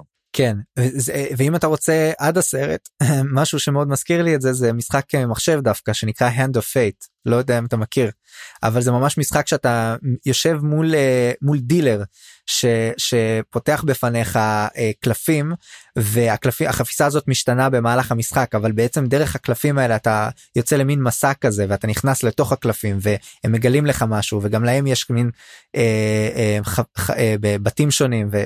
סתם מעניין אז אני ממליץ אה, למאזינים שלנו ולך להסתכל על המשחק hand of fate. לגמרי כמו שאמרתי גם פעם קודמת זה מאוד מזכיר לי את הטראמפים של אמ, של אמבר של זילזני. הקלפים שבעצם היה להם את הקלפים שיכולת ליצור קשר לדבר עם אותם אנשים בקלפים ויכולת גם לבקר אותם היית פשוט עובר דרך הקלף ונכנס פנימה. בכלל אני חושב ששימוש בקלפים כקריאת עתיד בספרים זה נהדר ותתקן אותי אבל אין כמעט ספרי פנטזיה שעושים את זה או עושים את זה בצורה טובה. כנראה שאתה צודק אני אני לא לא זכור לי משהו כזה והאמת שיש טרופים אחרים של של חיזוי עתיד אבל לא ניכנס לזה יותר מדי אבל אני באמת חושב שזה זה די זה די ייחודי מה שאריקסון עושה פה בסצנה. בקיצור אנחנו לא סיימנו אבל אבל יש בחפיסה הזאת שהיא פותחת אה, מופיעה גם אחרי הבתולה המגואלת בדם של בית הצללים בית המוות הבתולה מבית המוות נכון בית המוות מופיע גם מתנקש של הבית הצללים שאנחנו עדיין לא יודעים מי זה ואני אומר את זה כי אנחנו כבר חושדים שהבתולה זה, זה סורי אה, לפחות גם טאטרסייל חושדת בזה מיד ומופיעה גם אה, או מופיעים גם אופון שזה אל ה trickster נכון? אל, אל המזל כן. טוב אני לא בטוח אם זה בדיוק מזל או משהו אחר. הוא מזל טוב ומזל רע אז הוא מין אומרים הוא אל trickster כאילו אתה כן. לא יודע איזה מזל נכון. הולך להיות לך גם וזה גם אלים אל שהוא תאומים בעצם האל הזה הוא מחולק לשניים. כן יש את האישה והגבר ואם האישה למעלה אז המזל יאיר פנים ואם הגבר למעלה אז המזל יזעיף את פניו בכל מקרה אנחנו. מגלים גם בקריאה הזאת ששוב האישה נמצאת למעלה. טאטרסל מיד uh, מעלה גם את כל החשדות שלה שהיא חושבת לא את כולם היא אומרת לטיישרן שנמצא שם ליד ומתחיל אה, בעצם לשאול אותה על, ה, על הקלפים ועל הקריאה שלה. ומצד שני אנחנו רואים שטיישרן וזה למורת רוחה של טאטרסל מבין לא רע בקריאת קלפים. משום מה יש לו את ההבנה אה, לפחות שהוא מבין מה קורה והוא מעלה כל מיני השערות שמראות לטאטרסל שהוא מבין עניין. זה קצת מלחיץ אותה כי היא חשבה שזה משהו שיש לה לפחות אה, אה, חוזקה אה, שאין לטיישרן בעניין הזה. כן אבל משהו בקריאה הזאת של טיישרן שטיישרן מתגלה כבחור מאוד נחמד. זה, זה, זה חרה לי מאוד כי טיישרן מתואר כמפלצת לא נורמלית כל הזמן שרואים אותו הוא לא כזה הוא לא כזה הוא אפילו מדבר לה תודה רבה לך וזה והוא מתייחס לזה והוא לא מציירים אותו ממש כמפלצת כאחד האנשים הכי זה והוא נורא נעים הליכות כזה הוא לא טיפוס שאני הייתי אומר אני, אני לא יודע, הרלוק הוא ממש פסיכי, הוא לגמרי היה פסיכי, כל מה ששמענו עליו הוא היה פסיכי. טיישרן דווקא, הוא נראה מאורהר, הוא גם כן נראה, אני, יש לי דיסוננס מאוד גדול ממה שאומרים עליו לגבי מה שאני קולט ממנו. אז שני דברים, דבר ראשון, אנחנו יודעים שהוא ככה מתנהג לטאטרסל. וטאטרסל אנחנו נבין בהמשך היא, היא לא כזאת אה, היא לא כזאת פושטית זאת אומרת יש לה אם משווים אותה ל, ליכולות של טיישרן שזה נורא הפתיע אותי היא לא כל כך רחוקה ממנו ואולי אפילו אה, חזקה כמוהו. אז אז ככה הוא מדבר לטאטרסל זה דבר ראשון. ודבר שני לי זה נתן דווקא תחושה של אדם חלקלק וקריפי אה, הנחמדות שלו. לפחות זה יכול להיות שזה נצבע כמובן מכל הדברים שאנחנו מספרים עליו אבל אבל זה לא סתם אני חושב. Um, והדבר האחרון לגבי הקריאה היה פה עניין של חבל? אני לא הבנתי איך החבל הזה קשור. הוא הופיע על אחד מהקלפים אני חושב. כן אז בוא אז אני אגיד הקריאה אני דווקא כתבתי עליה הרבה כי אני אוהב אני, אני אוהב את הדברים האלו אני אוהב תמיד את הנבואות. מי שעשה את זה רוברט ג'ורדן בשעתו היה נותן את הנבואות האלו הנהדרות שהיית מתחיל לחסות על זה דברים וגם הוא עושה את זה פה. אז מה שהוא מדבר פה החבל זה למעשה המתנקש קוראים לו החבל. אה אוקיי המתנקש זה החבל. קוטיליון הוא למעשה הכינוי שלו הוא החבל. למה? כי כנראה הוא בא, בא מאחורה וחונק אנשים עם חבל. הכינוי שלו הוא החבל. היא אומרת גם שהוא פטרון המתנגשים. גם כן. ועוד דבר שאהבתי גם כן, שכל פעם שאתה שולף קלף, אתה גם מקבל איזשהו מין אינדיקציה מסביב. חוץ מלראשון, היא פותחת ראשון, היא רואה כדור שהוא לא שייכות, היא אומרת שהוא מדובר על משפט וראייה אמיתית, זאת אומרת, כנראה מדובר על נבואת אמת. ואז היא פותחת לשמאלה ורואה את אה, הבתולה, אה, בית גבוה מוות, כתוב שהיא מצולקת ויש לה כיסוי עיניים, יש לה דם על הידיים, אבל הדם לא שלה, הפשע לא שלה, והבד כנגד העיניים שלה רטוב. עכשיו, זה די מובן בעצם למה הדם הוא לא שלה, הפשע לא שלה, כי בתכלס קוטיליון עושה את זה, הוא פועל דרכה. אבל למה הבד כנגד העיניים שלה רטוב? לא את זה לא הצלחתי להבין למה, האם, האם אנחנו אמורים לדעת או שלא. לדעתי זה מלמד על העולם, מה קורה בתוך, בתוך סורי. יכול להיות שבפנים יש בה חלק שעדיין מודע לעצמו קצת. יכול להיות שיש בה חלק ש, ש, שמבין מה, מה היא עושה והיא בוכה בפנים. וואי, זה לא חשבתי, זה יפה. זה זה נראה לי זה הכיוון שאני חשבתי עליו אבל רק עכשיו רק בעקבות מה שאמרת. אבל אבל לא, אבל, אבל עוד דבר אחד שהוא גם כן מוזר הרי מי שהשתלט על סורי הוא למעשה קוטיליון הוא למעשה הם בית גבוה צללים אז למה היא שייכת לבית המוות נכון הרי סורי אמורה להיות גם כן מתנקשת בצללים או משהו אבל לא היא שייכת לבית המוות. ופה זה מראה שאולי לפעמים שאלים עושים משהו הם לא מודעים לגמרי לכל ההשלכות של מה שהם עושים. זאת אומרת, הוא הפך אותה למתנקשת, היא פשוט הפכה להיות כל כך טובה שהמוות אימץ אותה. בעצם ברגע שאתה מכניס כלי למשחק, אתה לא יודע לאיפה הוא ילך, ואם מוות הולך נגד צללים, פתאום כלי שהיה שייך לך, עובר פתאום לכלי לעבור בית אחר. ואני חושב שזה מין מהלך שקוטילון לא לקח אותו לגמרי עד הסוף, או שכן היה מוכן לקבל את זה על עצמו. ואני אוסיף שאולי זה קשור לעובדה שיש שם גם איפשהו את הנשמה של ריגה. או... אולי ריגה היא שייכת למוות. יכול להיות, יכול להיות, נכון. או, או יש שם מין דואליות כזאת אה, מעניינת אבל בכל מקרה אני אני חושב שאנחנו ממש אה, התעמקנו עמוק עמוק בקלפים אז בוא נמשיך. אז יש עוד אה, יש כמה דברים חסרים אני מצטער כי זה דבר חשוב. לך על זה לך על זה. אוקיי אז קודם כל אמרנו מתנקש אה, זה החבל היא מבינה שבעצם יש קשר ביניהם בין סורי לבין מי שכנראה זה קוטיליון ואז היא שומעת דרך אגב יללות של כלבים. תוך כדי שהיא שולפת את הקלף שלו. הנעם כלבים שאנחנו זוכרים, וגם כשהיא שולפת את הקלף של סורי, אז בדיוק סורי עוברת מתחת לחומה שבו הם עושים את זה. זאת אומרת, יש קשר בין העולם לבין הקריאה. אז היא שולפת את הקלף הרביעי, שזה כמובן אופון, וכמה דברים נחמדים. קודם כל, היא שומעת את, הקל... את, את המטבע עדיין, אבל טיישרן לא שומע את המטבע. אז והיא שמחה על זה, היא אומרת, או, משהו אני יודעת שהוא לא. עכשיו, משהו נחמד, היא שולפת את הקלף, ובעצם היא רואה את הגבירה כלפי מעלה. אבל אם טיישרן נמצא מולה, אז בעצם האיש כלפי מעלה, כלפיו, זאת אומרת, מזל טוב בשבילה, מזל רע בשבילו. מצוין. שזה מעניין מאוד הקטע הזה, אז זאת אומרת, מה יקרה לטיישרן? אני מחכה כבר, איך אומרים, כולם מחכים to meet his due, והיא שולפת קלף חמישי, והוא קלף מאוד חשוב, הוא קלף לא משוייך והוא הכתר. הוא מספר חוכמה וצדק, והוא גם כן כלפי מעלה, זאת אומרת, יש בו חוכמה וצדק, ומת, ועכשיו תמיד יש משהו חדש. מה חדש הפעם? יש מסביב לכתר, יש חומות של עיר, ומוארות בלהבות גז כחולות וירוקות, והיא אומרת, זוהי דרוג'יסטן. מה הקשר? אנחנו לא יודעים עדיין, אבל uh, למעשה כל הקשר הזה בין סורי לבין אה, קוטיליון לבין אה, בעצם החיבור הענק הלא טבעי והטמא הזה קשור איכשהו יהיה לדרוג'יסטן. אנחנו מתחילים להתקרב בצעדי ענק לעבר דרוג'יסטן ומשהו לא טוב הולך לקרות שם זה כבר ידוע. בסדר גמור. ואנחנו עושים אה, שוב מעבר חזרה לפארן לגנואס מחוץ לפייל הוא פוגש עוד טופר אם לא הספיקו לנו שני הטופרים מקודם יש לנו עוד טופר לאוסף ולדעתי זה הטופר הכי הכי מוזר והכי מעניין אה, בעצם הוא מתואר כאיש זקן בשם טוק the younger. הוא לא, הוא, לא, הוא לא זקן הוא לא זקן בכלל. אה הוא לא זקן? אני חשבתי... הוא לא, יש לו פנים מצולקות, הוא נראה כזה, יש לו חצי פנים מצולקות. אגב, עוד דבר אחד, טוק the younger מופיע לאחר מכן ככותב שיר, וכתוב שהוא נולד ב-1141. אז אם אמרנו שפליסין נולדה ב-1151, אז והיא בת 15, אז הוא בן 25, 27, משהו כזה, ממש לא מבוגר. או, וואו, אז אוקיי, אז ממש הפרחת לי את זה. אתה יודע מה יכול, יכול להיות שהשפיע עליי דווקא, האזנתי לפרק הזה, אז יכול להיות שהשפיע עליי הקריאה של, ה, של הקריין. אבל בכל מקרה, הוא פוגש את טוק the younger, וטוק the younger הזה הוא, הוא חתיכת, חתיכת יצור, הוא לא טופר רגיל. מתאר לשהוא בעצם, אני, אני פה, יש לי את המשימה האחרונה, ואחרי זה אני מתחפף מפה. אני אין לי סיבה להישאר פה.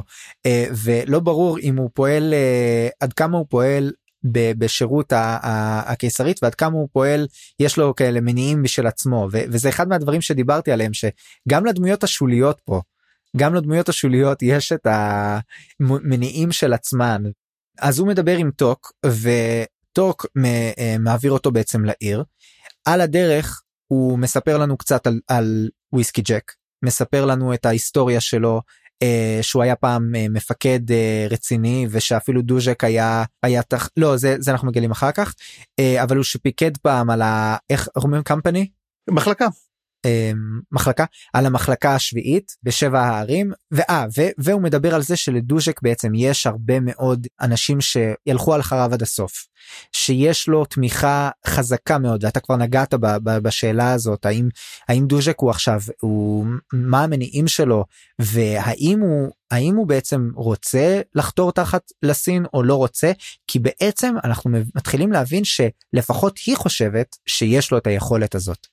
ואנחנו שוב יכול להיות שהתופר הזה מדבר ממחשבות של עצמו ויכול להיות שזה גם סוג של תעמולה כזאת בשביל אה, להעביר אותה לגנואס אבל אנחנו מתחילים להבין שיש פה משחק פוליטי שיש פה מין אה, אה, אישיות ביטחונית ש, שיכול להיות שהיא תקים עכשיו מפלגה חדשה ו, ו, ויכול להיות ש, שדוז'ק יש לו תומכים רבים שאפילו יהיו מוכנים לש, ללכת אחריו נגד האימפריה. כן עוד משהו האיש הזה התופר הזה גם מספר שהמפקד שלו בעצמו נהרג לפני כמה ימים. וזה בשביל שנבין שהסיפור פה הוא לא פשוט גם מבחינת התופרים. זאת אומרת זה הם לא איזשהו כוח בלתי אה, בלתי פגיע. יש פה ויש פה כנראה שחקנים רציניים מאוד בסיפור שאנחנו לא לגמרי עדיין יודעים את, את, את הכוח שלהם אבל אנחנו מתחילים להבין שיש פה חתיכת שחקנים אה, רציניים. כן השחקנים המשחק העיקרי שאנחנו מכירים אותו זה בעצם המשחק של הקיסרית מול בית צל. אז זה בעצם המשחק הגדול. זה המשחק שנפתח בפרק הראשון והוא ממשיך כרגע והוא ממשיך מה שכן הוא אומר שבעצם התופרים אין תופרים יותר בארמיה השנייה וגם בחמישית והשישית זאת אומרת אין, אין תופרים הוא האחרון ששרד. כי הוא אומר אטיסטה אנדי חיסלו את כל אלו בחמישית והשישית זה היה המשימה שלהם. אלו שנלחמים יחד עם אה, קלאדן ברוד ועם אה, אלו שנלחמים נגד, יחד עם אה, משמר הארגמן, והוא אומר, הוא האחרון שנשאר כי המפקד שלו נחנק. ועכשיו אמרתי, מי נחנק לפני יומיים? זה זה שראו אותו, ש... שהמפקד שלה, וזה, שנחנק על ידי זה. וזה מה שמביא אותי למסקנה. כן, סורי רצחה אותו, סורי הרי היא בעצם עושה, זה חלק מהמלחמה. בעצם מה שעושה, אמ, איך קוראים לו, אמ, קוטיליון, דרך סורי, הוא בעצם מחסל את כל מי ששייך לקיסרית. הרי התופר הוא הצבא, ה, איך להגיד את זה, הקנאי, הפנאטי של הקיסרית, והוא יעשה כל מה שהיא אומרת. ולכן הוא חיסל אותו, הוא פשוט, רק רצו לגלות מי זה, והוא פשוט חיסל אותו. גם הם מנסים כל הזמן להבין האם זה שחיסלו את המפקד, הוא בעצם נועד להפיל את זה על, על הגשרים, האם לסין עשתה את זה בעצמה, אני חושב שלא. אני חושב, היא לא תחסל מישהו משל עצמה סתם ככה, אני חושב שסורי באמת עשתה את זה, באמת רצחה אותו.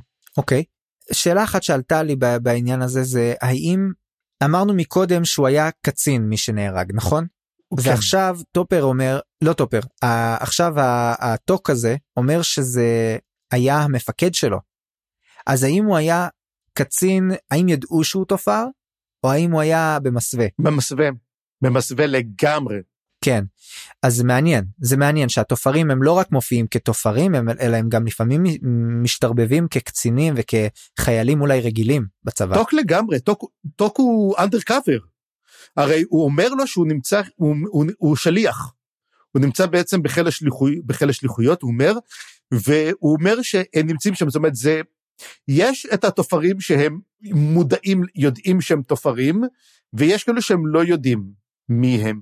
וטוק, לא יודע, טוק אבל נמצא במצב מאוד מאוד בעייתי, אני אומר, כי טוק הוא חייל והוא גם אה, תופר, והוא לא יודע למי לתת את הנאמנות שלו פה. אז זה מאוד מאוד מעניין. אנחנו שומעים שהוא גם מסמפת, הוא מסמפת גם את דוז'ק, אנחנו, כנראה. כנראה יש לו איזשהו סימפתיה והוא הוא, בגלל שהוא אולי מוצב פה הוא מסוגל הוא מסוגל להבין את הצד את הצד של דוז'ק ואת הצד של תומכיו כנראה שוב גם אם דוז'ק לא באמת מתכנן לעשות את כל מה שהאימפריה חושדת בו אבל אנשים חושבים ככה ואולי זה מספיק. לפי מה שנראה היא פשוט היא, היא, היא גוררת את זה תבין היא, הוא לא רוצה לעשות את זה, היא גוררת אותו, הוא בסופו של דבר באמת יעשה את זה, הוא בסופו של דבר יתנתק מהאימפריה, למה היא, היא דוחפת אותו לזה, זה כמו שאתה מנסה כן, למנוע אבל... משהו, בסוף באמת, אתה יודע מה? ספוילרים. לא, אני לא יודע, אני אומר, אני אומר, הוא פשוט יעשה את זה, כי תחשוב, זה כמו שלמשל בן אדם בא ואומר, שמע, אני אעשה את זה, אני אעשה את זה, אני אעשה את זה, אתה תעשה את זה, טוב, אני אעשה את זה, אתה יודעת מה, אני אעשה את זה, זה מה שאני אעשה. אמ, מה שכן, גם כן, אמ, מעניין פה, שמדבר טוק והוא אומר דברים, הוא מדבר עם פארן, נותן לו איזה מין מסלקת מידע על וויסקי ג'ק, ופארן בהלם, למה הוא אומר, אני לא זוכר את זה. אז הוא אומר, רגע, לסין משכתבת עכשיו את ספרי ההיסטוריה. כי הוא אומר למשל, הוא אומר, מה, וויסקי ג'ק לא כתוב בכלל שהיה מנהל, שהיה מפקד מחלקה. וגם פתאום הוא מדבר על אה, דסם אולטור, אותו דסם אולטור, דמות שהיא מופיעה כל כך הרבה פעמים, יש לה השפעה אדירה והיא מתה, אנחנו מתחילים את הסדרה שהיא כבר מתה, הרי הסיפור מתחיל כשהוא מת. ומדובר שבעצם הוא הסתבך עם אל, עם מי הסתבך? הוא הסתבך, אומר, עם אל המוות, בגלל אה, שהבת שלו מתה. מסופר שהבת של דסם אולטור מתה, ואז הוא הלך נגד האל, ואז אומרים, ואז זה הדבר שאני שמתי לב אליו ואני אחזר ואני אדגיש אותו. אמ, ברגע שיש מין מצב סטטוס קוו שאף אחד לא מתערב, כאילו האלים לא מגיעים, לא מדברים והכל בסדר. ואז אל אחד מתערב, ברגע שאל אחד מתערב, מה שנקרא זה free market וכולם נכנסים והמצב רק נהיה יותר גרוע מזה. ובגלל זה תמיד מנסים לשמור על הסטטוס קוו. ברגע שדאסם אולטור עורר את זעמו של הוד, והוד תקע, כנראה הרג אותו, אז כל האלים נכנסו והתחילו לדבר, ואז כולם נכנסו והיה בלגן לא נורמלי. וזה, דרך אגב, המצב שמתחיל בדיוק בגלל ההתערבות של אמנס ושל uh, קוטיליון עם סורי. הנקודה הזאת שהם התחילו פתחה פער שעכשיו זה free for all וזה רק הולך להסתבך. וזה גם מזכיר מאוד את האיליאדה. נכון. כי בעצם גם פה גם פה יש לנו בעצם אה, את ה... אה, את האלים ש... ש... איך הם, איך הם משפיעים איך הם מושכים בחוטים איך הם מנסים להשפיע על, ה, על הסיפור מאחורי הקלעים. אה, ובוא נמשיך אה, בוא נמשיך עם, ה, עם הסיפור אנחנו בעצם אה, אה, ממשיכים עם, עם אה, גנואס ש...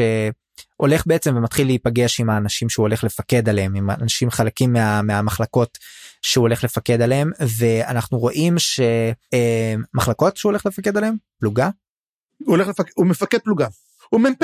הוא מ"פ הוא הולך להיפגש עם כל המחלקות שהוא שהוא נמצא שם והדמויות הראשונות שהוא פוגש זה בעצם אה, פיקר ו, אה, והמפקד של האנסי שהוא לא ישר פוגש אותו אבל בעצם הם, הם, אה, הוא, הוא מגלה בעצם לאט לאט אה, את האנשים שהוא הולך לפקד עליהם והוא קולט שם אנשים ציניים וכאלה ממורמרים אבל מצד שני הם הם לא לגמרי אם יש להם עוינות כלפיו הם לא ישר שמים אותה קדימה.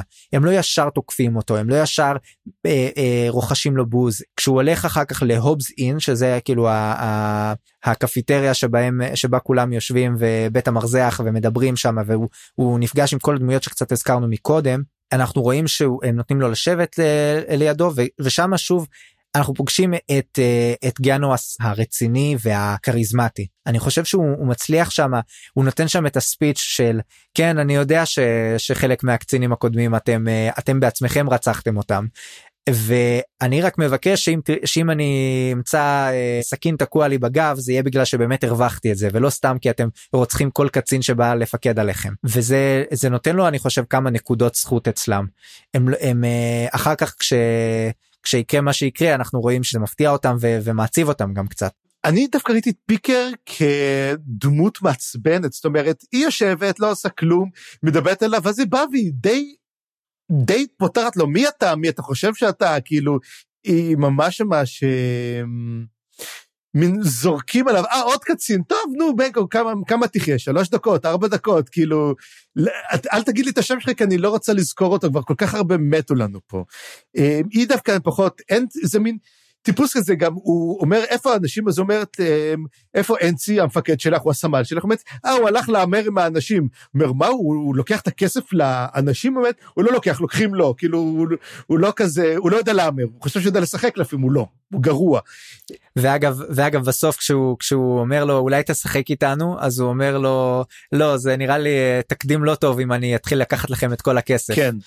יש איזה דרך מאוד אלגנטית לסרב הוא, הוא לא רוצה הוא עדיין רוצה לשמור על דיסטנס הוא רוצה עדיין את המרחק הפיקודי כנראה אבל אה, אבל אה, הוא עושה את זה בצורה מאוד מאוד אלגנטית אני חושב. כן, זה דווקא קטע הזה הזכיר לי מאוד קטע מאחים לנשק ב, לא Band of Brothers שהייתה ב...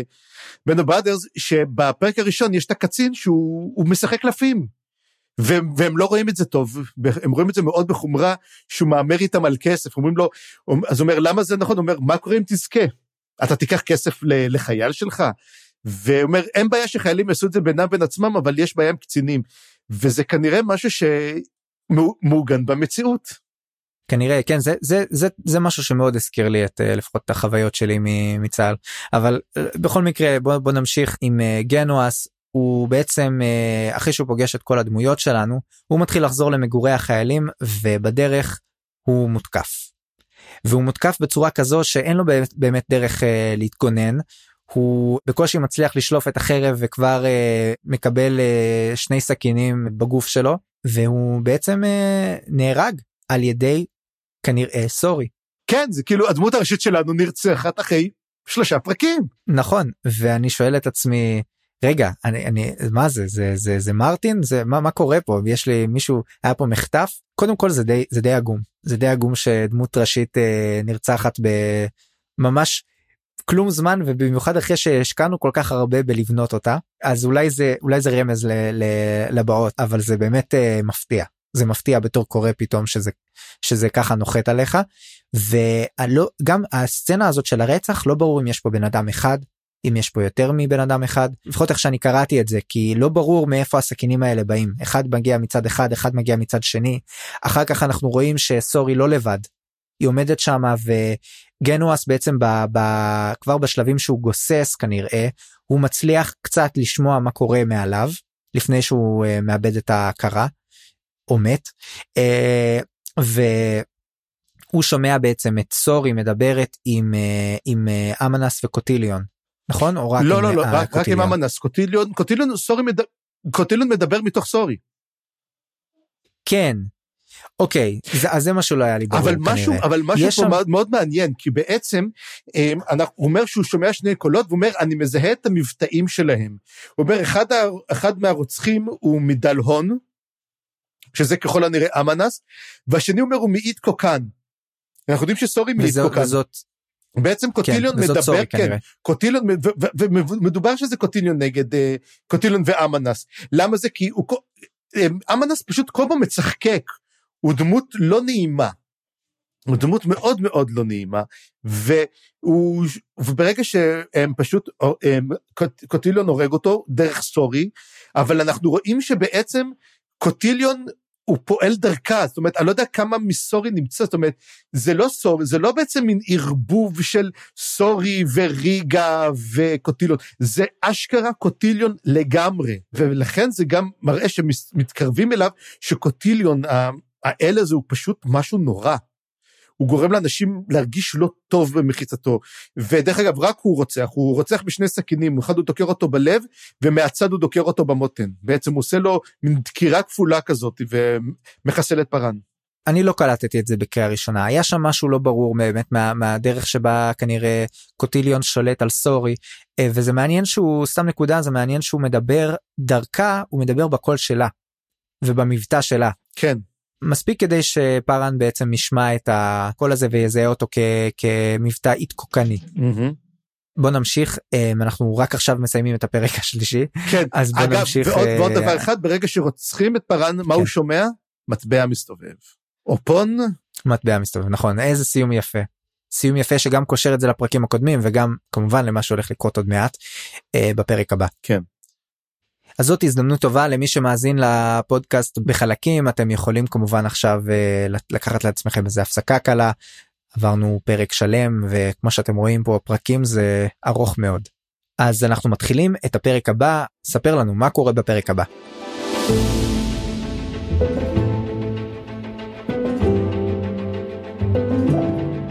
אז אנחנו מתחילים בעצם פרק רביעי. פרק הרביעי אנחנו רואים שהוא ממשיך ישר אחריו זאת אומרת אנחנו אין לנו יותר קפיצות זמן. היו לנו קפיצות זמן כל פרק התחלנו ב-1154 1161 אנחנו ב-1163 זה בעצם הזמן שבו יהיה תהיה הסדרה או לפחות בינתיים יכול להיות שתהיה לנו קפיצה. אבל יש לנו רצף זמן שזה כיף. אנחנו מתחילים בעצם על שיר של אה, טוק, טוק הצעיר, הרי אנחנו ראינו את טוק הצעיר, אה, טוק הבן. זה קצת הזכיר לי, אם אתה, אם אתה זוכר את מישהו מטפל בך, אתה ראית את הסדרה הזאתי? לא.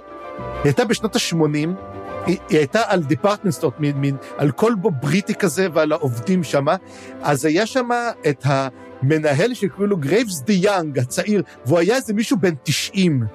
אז זה תמיד הצחיק אותי שמישהו שאומרים לו, אה, הצעיר והוא לגמרי זקן, בגלל זה שמעתי אותו כצעיר, הוא נראה אדם מבקר, מבוגר, הוא לא, הוא צעיר, הוא בן אה, 35. השאלה, מי הוא בעצם טוק הזקן?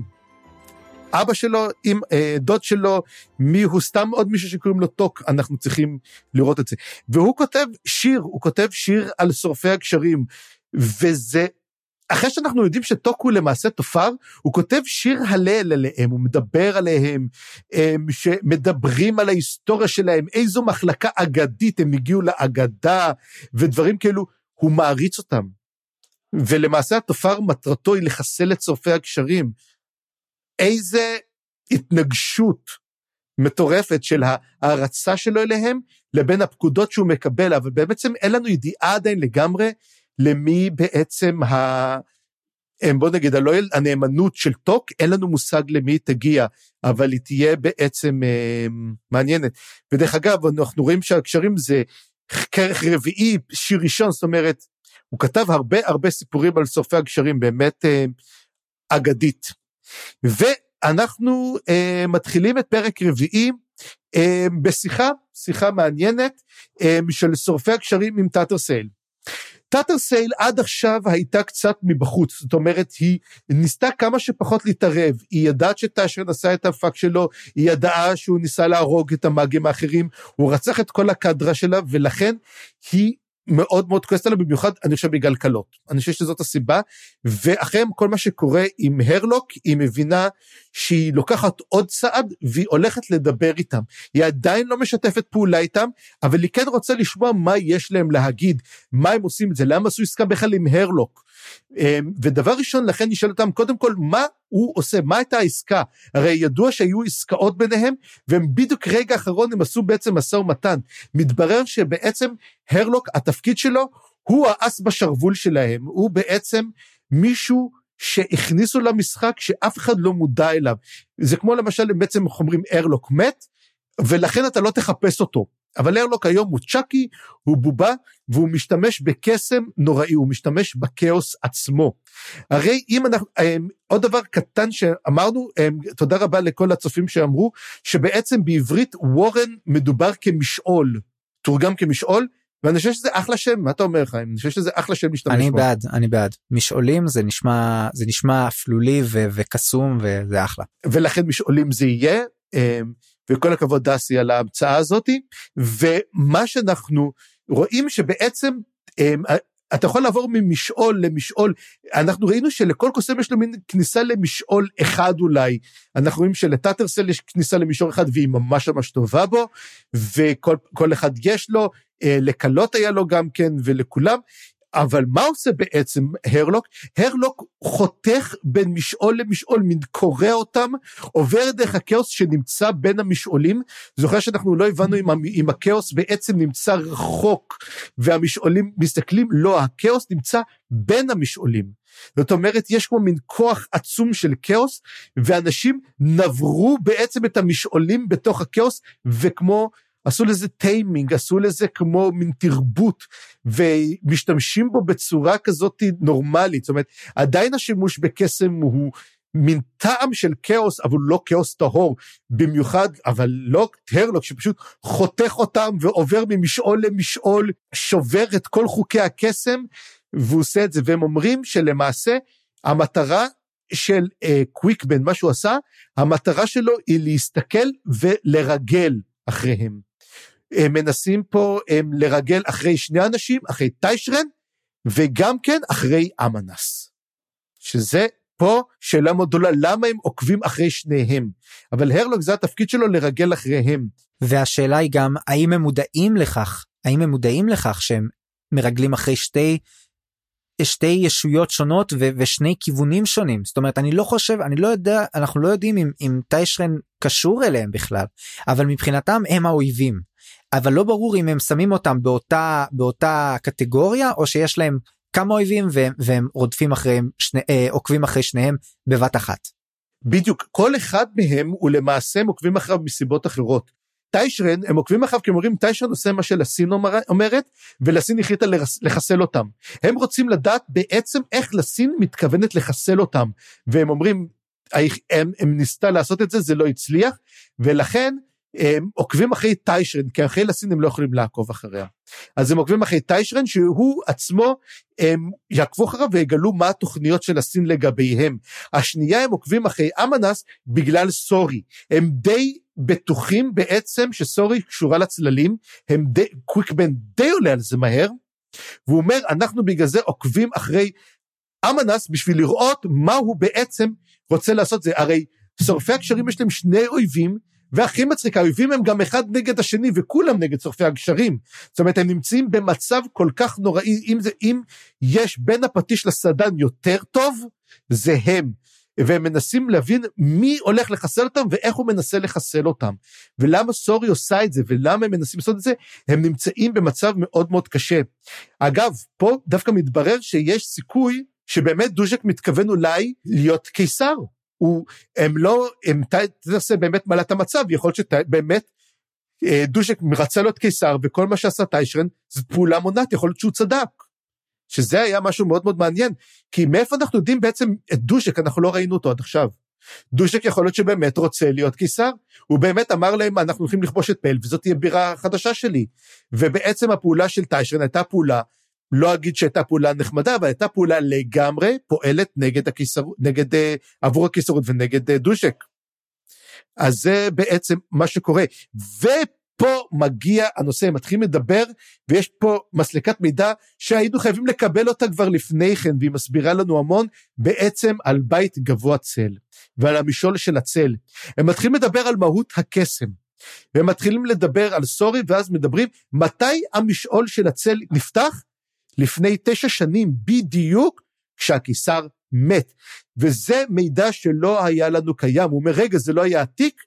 אומרים, כן, הוא היה עתיק, אבל הוא נסגר והוא נפתח מחדש כשהקיסר מת. ופה זה פותח לנו המון המון המון המון דברים. הקיסר מת, הרקדן מת, ומשהו שהם עשו בעצם גרם, ללא ספק גרם לפתיחת המשעול של הצל. עכשיו השאלה בעצם, האם הם בעצם פתחו מחדש את המשעול, כי המוות שלהם והפתיחה הוא היה יותר מדי, ואיך אומרים? זה צירוף מקרים יותר מדי גדול שיקרה כזה דבר. אז השאלה אם פתחו את זה ואז לסין רצחה אותם בעצם, אה, מה, מה קרה שם? מה אתה חושב שזה קרה? אמ, אני חושב שזה כמו שאמרת מקודם זה קשור לעניין של ה, של ה, ברגע שיש איזושהי נגיעה של של האלים אז מתחיל הכל מתחיל אה, כל האלים מתחילים להיכנס לסיפור ואני באמת יש פה שאלה של ביצה ותרנגולת. השאלה האם זאת הפתיחה הזאת של, הש, של השאדו זה זה התחלה או שזה אה, או שזה ריאקציה ואני חושב יכול להיות שזאת ריאקציה. אני אומר את זה כי כי אנחנו מגלים שלפני זה כבר היה עניין של המוות של של בית המוות עם אה, דסה מולטור או עם הקיסר כבר אנחנו לא יודעים כמעט כלום על הקיסר הזה ומה היו המניעים שלו ומה היה ה-MO שלו דרכי הפעולה שלו אבל כנראה שהיה לו איזה סוג של אה, אה, משא ומתן עם, עם הבתים הגבוהים האלה. לא ברור עד, עד באיזו באיזו רמה אבל אני חושב שיש פה מין זאת באמת נקודה שבה הכל התחיל להסתבך וזאת הנקודה שבה סורי גויסה לבית הצללים. כן לא סורי מגויסת אה, שבע שנים אחר כך. שבע שנים אחר כך נכון זאת הנקודה שבה אולי התחיל הטאקלים לסין כנראה. כן, בעצם אנחנו יודעים שלושה דברים קרו באותה שנה, 1154 הייתה שנה מאוד מאוד בעייתית, דסמואל טור מסתבך עם, עם הוד בגלל המוות של הבת שלו, ו, ומת כתוצאה מכך לאחר מותו. אה, בעצם, או לפני מותו, אנחנו לא יודעים, הרי הקיסר נעלם, תזכור שהקיסר נעדר עשר שנים בערך לפני זה. מה הקיסר עשה לא ידוע, הוא כנראה יכול להיות ניסה למצוא דרך לפתוח את המשעול הזה של הצל. יכול להיות שהוא פתח את המשעול של הצל, גרר את הוד, גרר, גרר את הוד, גרר את כולם, אה, מצא את מותו, ולסין יכול להיות שהוא פתח את זה והיא גילתה את זה ובעצם רצחה אותו. עכשיו, השאלה פה בעצם על אמנס וקוטיליון, מי הם? ותת-אסל אומרת שזה די ברור לגמרי מי הם, וכאילו זה די מובן, איך אתם לא קולטים מי הם. נכון? זה די מוזר לי הסיפור הזה שאומרת את זה. כן זה די מוזר. במיוחד אחרי שהיא נורא מופתעת כשהיא שומעת את קוויקבן מדבר על דברים כאלה אבל אז כשהיא בעצמה אה, יש לה בעצם את כל המידע ה... שאנחנו כאילו בתור קוראים מה? מאיפה את יודעת את זה? כנראה שזה כן משהו שהיא יודעת ובכל זאת היא בת 200 והיא והיא קוסמת חזקה אז יכול להיות שהיא כן יודעת כמה דברים. וחוץ מזה אנחנו מגלים יותר ויותר שחלק מהדברים האלה הם באמת בפולקלור כאילו הם לפחות בוורנקולר כולם מכירים כולם יודעים כולם משתמשים בשם של הוד הרי כולם אומרים הודס breath? כולם מדברים על על משתמשים בו כסוג של אה, קללה או סוג של ייקחו השד כן? כן. אז זה לא שזה משהו שהוא יכול להיות שהוא באמת ידוע ברמה המיתית כאילו ידוע ו- וזה וזה שזה קיים באמת זה פשוט כי כי בעולם הזה זה באמת קיים אבל זה כמו שאנחנו אומרים ייקחו השד ואם יש באמת שד כזה שבא ולוקח אנשים אז זה באמת מתאים ואני יכול לספר לך עליו הרבה דברים למרות שאני בחיים לא פגשתי אותו. אז יכול להיות שזה סוג של משהו כזה ותכפיל את זה בניסיון. ובידע של טאטרסל שכנראה כן אה, מכירה ויודעת דברים אז אולי זאת הסיבה אבל אני רוצה גם להתייחס לזה שהם קוראים לאמנס shadow throne זה בעצם הכינוי שלו ולקח לי זמן להבין בקריאה ששאדו ת'רון זה אמנס ועכשיו זה די ברור למה כנראה שאמנס עומד בראש בית הצללים. כן הוא המלך של בית הצללים. בעוד שאנחנו יודעים שהמתנקש המתנקש הוא קוטיליון החבל. הוא למעשה כן. שזה מאוד מעניין כי בשיח, בשיחה ביניהם זה נשמע כאילו קוטיליון הוא סוג של אה, מנווט את אה, אמנס לפחות לפחות אמנס מאוד מעריך את מה שהוא אומר אבל לי זה היה אפילו נשמע כאילו קוטיליון אומר קובע מה הולך לקרות. כן. אז יכול להיות שאמנס סומך עליו 100% ו- ו- ושומע לעצותיו אבל יכול להיות שלקוטיליון יש לא לא לא פחות say בעניין. האמת שאני בהתחלה אתה רואה את זה ואתה קורא אתה חושב שאמנס הוא למעשה מן הקוסם זה מין כמו מין שליט וקוסם יד ימינו ואמנס הוא מן הקוסם השחקקן הלא שפוי במיוחד מן הרלוק עם עוד כמה שלבים אה, כאילו לאיפה שהרלוק הולך להגיע אליו והוא מין מצחקק ועושה דברים ושולח את הכלבים בשביל להרוג אותם עיירה שלמה וכל הדברים האלו וזה ופתאום הוא המלך. הוא בעצם הראש של בית הצללים, כמו שהוד הוא הראש של בית המוות. אה, זאת, אה, זאת השאלה, זה מאוד מאוד אה, מוזר לראות את זה גם כן. כן ו- ועוד משהו ש- שאנחנו מגלים באינפו דאמפ הזה ש- שזה בעצם הסיפור של פידלר של הכנר. אז יש פה עוד סוג של מערכת קסם רכה שאנחנו מגלים אותה שבעצם חלק מהמידע שלהם מגיע מאיזה איזה פידלר שהוא שהוא בכלל אה, אה, חבלן. אה, וכנראה שהוא אפילו לא אוהב לא אוהב את התפקיד שלו יותר מדי לא אוהב את החרב שלו אנחנו נגלה בהמשך שהוא הוא כזה התגלגל לסיפור הזה ויש לו תחושות יש לו מין אה, אה, סוג של נבואות כאלה אבל לא לא בדיוק נבואות יותר כמו אה, אינטואיציות מאוד מאוד חזקות לגבי דברים מסוימים והם גם מספרים שזאת הסיבה שהם ניצלו מה, מהקריסה של המנהרות של פייל. Uh, שאחת התחושות שלו אחת מה, מה בעצם הזהרות שלו והוא מזהיר אותם uh, גם על העניין של סורי אני חושב ו, וכל הסיפור פה עם אמנס ו, ו, וקוטיליון וגם אני חושב שהוא מזהיר אותם לגבי טאטרסל uh, בהמשך. הוא, הוא יש לו כן יש לו את ה premonitions האלו שהוא מסוגל לזהות משהו להכיר משהו ומה שכן אחד המאזינים שלנו גם פרסם שלמעשה אנחנו כבר נתקלנו בכנר כבר בפרולוג. ש, שהוא מגיע אז מגיע מישהו עם כינור שרוף כן. על הגב שלו ורואים את זה וזה חמוד עכשיו השאלה למה יש לו כינור שרוף קראו לו כנר כי היה לו כינור שרוף כאילו למה זה כן, טוב, למה בן אדם סוחב כינור שרוף איתו לכל מקום? אני, הוא כבר לא סוחב את הכינור. נראה לי זה סוג של אה, אה, בתיאור כל כך פשוט בלי אפילו לכתוב את זה בגוף הספר אנחנו מקבלים את כל הארק של הדמות הזאת. כן הוא, הוא מין סטלן כזה. הוא, הוא התגלגל לצבא הוא בכלל היה לו היה לו גיטרה על הגב ו, ו, וזה כל מה שעניין אותו לנגן בגיטרה בהפסקות בין השמירות ופתאום הוא התגלגל לתוך מלחמה ובהתחלה הוא עוד ניסה ללכת עם לסחוב את ה... נגיד לא גיטרה יוקללי לסחוב את היוקללי שלו על הגב ו, ופתאום הוא נשרף נורא, יודע, הוא נשרף נורא מהר נשרף נורא מהר. נשרף נורא מהר וזהו וזה וזה גם נשרף נשרפה התמימות ונשרף נשרף בעצם הסוף של, ה, של החיים הפשוטים וה... פציפיסטים אז זהו, אנחנו קצת הזאת. יודעים על ההמשך של uh, כנר אנחנו קצת נדבר יותר עליו בהמשך הפרק על uh, קצת על העבר שלו אבל פה בעצם זה הכל מה שבעצם קורה כנר מרגיש משהו לא בסדר ואומר משהו קרה אני חושב אישית אני חושב שמדובר על, על הרצח של גנואס. הוא בעצם קרה משהו אומר משהו קרה. והם אומרים מה קורה בוא נלך לבדוק את זה ופה בעצם נגמר החלק שלהם. ואנחנו מגיעים לפארן, רגע, אבל פארן, אתה מת. ואז מתברר שאנחנו מגיעים לעולם המוות של עולם הלזן. העולם, בעצם אמ, פארן מת ומגיע למשעול המוות. זה מין, אם אתם זוכרים את המשעול, מאוד מזכיר את המשעול הקיסרי הזה, מין שמש בוערת, מדבר, מקום נטוש, ויש את השער של הוד, השער המתים. השער הזה כמובן, כמיטב המסורת הברוקית, הוא מורכב מבני אדם. שהם בעצם מולח... דבוקים יחדיו כשאר והם נאנחים ובוכים ועצובים מאוד מאוד אה, התופת של דנטה כזה מאוד מאוד אה, תיאור מאוד אנימה.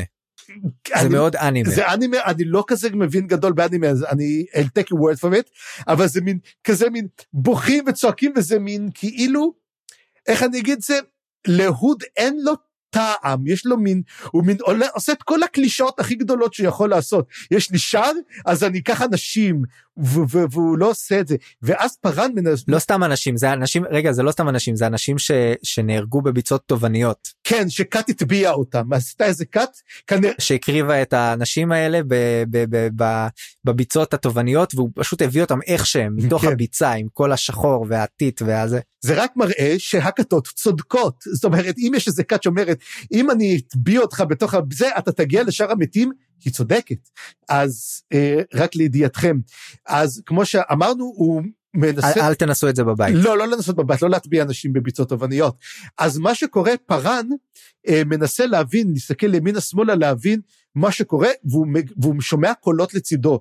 ואז הוא רואה שיש שם את התאומים של אופון. והם אמרו, והוא אומר, איך אני, למה אני לא מת, למה לא עבדתי בשער, ואז הם אמרו לו, אינטרוונצ'ן, עשינו לכם אינטרוונצ'ן, ובעצם מנענו, אופון לוקחים צד, וזה משהו מאוד מאוד קריטי, כי אופון הוא לא משוייך, תמיד ששלפו את הקלף של אופון, צריך אגב, שים לב שבכל שליפה אופון נמצא. תמיד הוא נמצא, אם זה בשליפה הראשונה שטאטרסל עשתה וסגרה, ובפעם השנייה שהיא שלפה הוא היה שם, ועכשיו הם אומרים אנחנו לא משויכים, אנחנו כלומר בית גבוה, זאת אומרת זה קלף לא משוייך, ועדיין אופון תופס צד, הוא מחליט להתערב במשחק. המשחק שנפתח פתאום, הוא נפתח for all, ואופון מחליטים לק... אה, להשתתף. והם אומרים, אנחנו החלטנו בעצם לא להרוג אותך. אתה בעצם לא תעבור את הזה, ואנחנו מצילים אותך. זאת אותה מטבע מסתובבת שהוא שמע לפני המוות, בעצם פארן ניצל, ואז הם אומרים לו בעצם, למה זה? והוא אומר, אוי, הכל בגלל החרב שלי. לא, לא מובן בדיוק מה הקשר לחרב, הוא אומר, אוי, והשם שנתתי לחרב שלי, כאילו, אנחנו כנראה נגלה את זה יותר מאוחר, איזה שם הוא נתן לחרב, אבל יש איזשהו קשר, ואז הם אומרים, אנחנו נזמן את הוד, כי אנחנו רוצים לדבר, ומי מגיע? מגיע בעצם שליח. איגור. איגור, מין שלד כזה, ואז אומרים, רגע, אתה לא הוד? אז הוא אומר, נכון, הוד עסוק בעצם, שיחתך חשובה לנו, אה, בוא, אנחנו עדיין רוצים לדבר פה. והם אומרים לנו... כן, הוד, הוד היה רוצה לבוא, הוד היה רוצה לבוא, אבל, אבל מה לעשות שיש פה אימפריה שעסוקה מאוד ב, ב, בלטבוח אה, מלא מלא אנשים. אנחנו, אה, באמת, יש כל כך הרבה פניות עכשיו. נכון, והוא מגיע והם הם, עושים איתו עסקה בעצם, הם, שהם מוציאים את אה, פארן. הוא לא, אבל הם כן ייקחו מישהו אחר שקרוב אליו והם יהרגו אותו. זאת בעצם העסקה. ואז הוא עושה את העסקה, לא, לא, קחו אותי, ואז אומרים לו, תגיד לי, מה המלודרמטיות הזאת? כאילו, וזה משהו שאני נורא אהבתי, כאילו, העולם הזה כל כך ציני, שאפילו כשאתה מגיע לעולם מתים ואומרים, לא, תהרגו אותי, אל תיקחו את אהוביי, ואז אומרים לו, תגיד לי, הכל בסדר איתך. הם, הם, לא, מישהו שואל אותך בכלל? כן, לא, לא רק שמישהו שואל אותך, כאילו, למה הדרמטיות? כאילו, why so serious?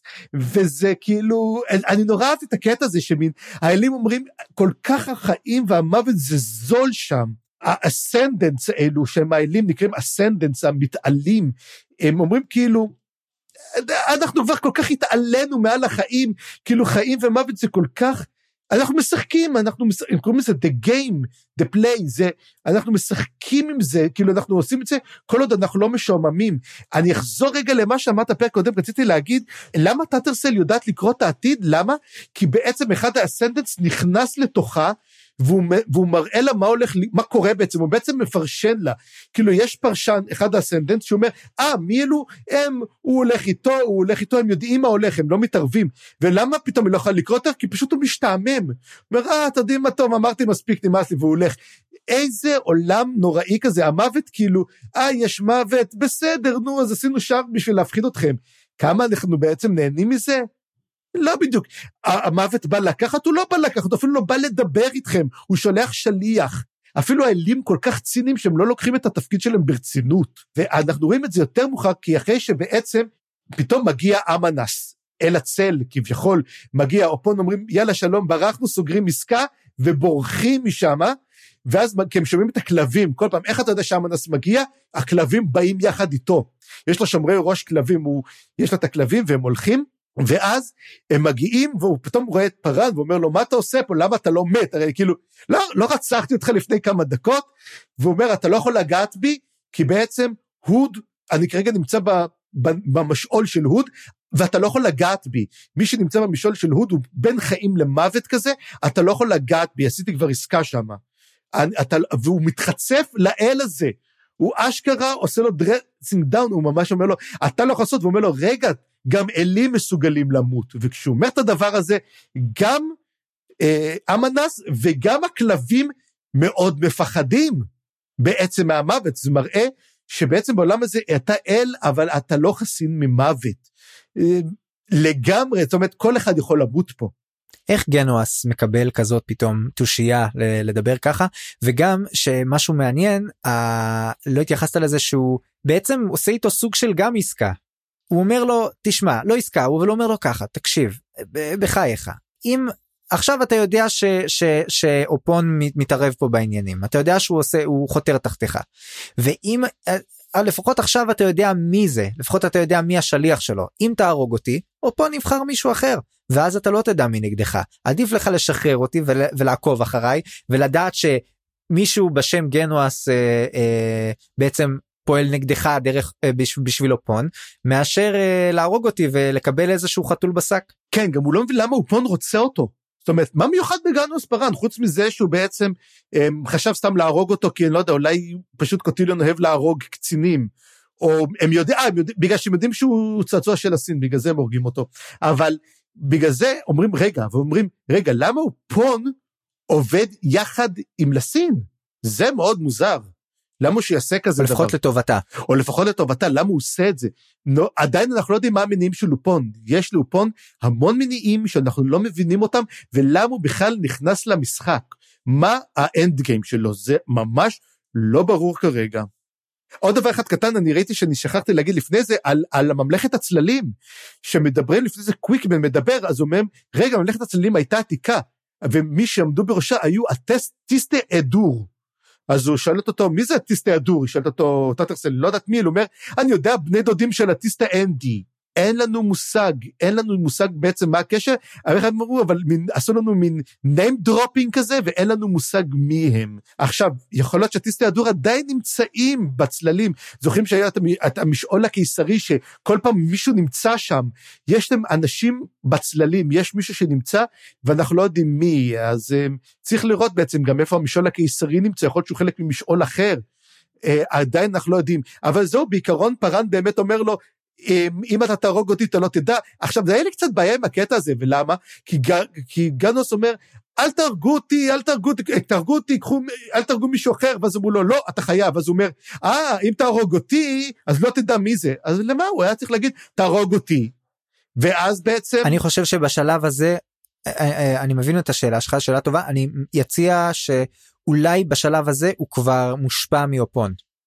אולי בשלב הזה הם כבר סוג של יש להם איזושהי שליטה עליו או, או, או סוג של כוח עליו וכבר הוא פועל הוא פועל כבר ב, ב, בהנחייתם כמו קצת כמו אה, אה, סורי יש פה מין אה, juxtaposition מין אה, תקבולת ביניהם אני חושב שעכשיו אנחנו רואים באמת שתי דמויות שלקחו עליהם בעלות ה, ה, הישויות האלה האסנדנס האלה.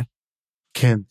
טוב בכלל כיף לראות אסנדנס אבל אנחנו רצים קדימה הלאה ואנחנו מגיעים בחזרה לעולם האמיתי, ובעולם, העולם האמיתי, עולם החיים, ואנחנו רואים את uh, פיקר ואנסי, אותם uh, חבר'ה נחמדים מה, מהפלוגה השביעית. זאת אומרת, לא פלוגה, uh, מהכיתה השביעית, אם יש לך בעצם, אם סופי הקשרים היא בעצם הכיתה התשיעית, זאת הכיתה השביעית, שהסמל שלה הוא אנסי ופיקר, ואז הם מסתכלים והם עומדים מעל הגופה של פארן, הם מצאו את הגופה שלו, פארן כבר גמור, והם רואים את ה...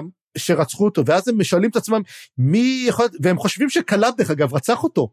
אומרים רגע נראה לנו שקלאם רצח אותו ומה נעשה וזה, מה, מה, אוקיי הלך הקצין, רגע, אמרו דווקא חבל היה קצין נחמד כבר הלך וזה, ופתאום פרן צורח. פותח את העיניים ומתחיל לצרוח, הוא עדיין מדמם שעה אחרי שהוא נרצח.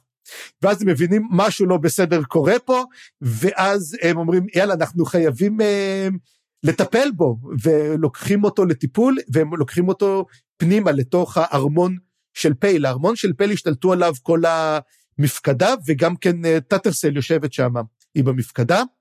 ואז אה, בעצם יש לנו איזה מין, הופכת להיות מין סצנה מאוד מאוד משעשעת, שמביאים את הגופה שלו, ומובילים את הגופה שלו אה, בשורפי הגשרים, וכשמובילים הם מגיעים לשני שומרים, ויש שני שומרים שמסתכלים ואומרים, אה, שורפי הקשרים אוהבים אתכם וזה, ואז אומרים, תשמעו חבר'ה, הלילה אל תשמרו, שמעו בצד, תפתחו את השער, מי שרוצה להיכנס, שייכנס, אל תסתבכו. וזה חוזר על אותו דבר, כאילו, אל תסתבכו, כי לכו, משהו לא טוב הולך לקרות הלילה. אז הם אומרים, אוקיי, בסדר, אין בעיה, משאירים את הדלת פתוחה, כנסו, הכל בסדר. ואז אומרים, אם אתם רוצים במקרה להסתכל הצידה באותו רגע או לעשות, אין שום בעיה, לא תואשמו כלום, והם מכניסים פשוט את הגופה של פארן פנימה. כן, וזה ממש גם סצנה שהייתי רוצה לראות בסרט. או בסדרה. כן, בחיי הייתי מחכה, אם אי פעם מישהו יעשה את זה, זה יהיה פשוט מדהים. ואז אנחנו אה, מגיעים הלאה ולקריאה נוספת של טאטרסל. טאטרסל עושה קריאה נוספת, הקריאה הזאת היא קריאה לפי דעתי אולי הכי מגניבה בינתיים והיא נותנת לנו המון המון מידע, זאת קריאה בצורת ספירלה. היא בעצם, אמ, ספירלה היא בעצם, אמ, יש לך קלף מרכזי וקלפים סביבו. ומה שיפה בספירלה זה שהקלף האמצעי יכול או לא הוביל אותך למעלה ואז למעשה זה הר, או להוביל אותך למטה ואז תהום.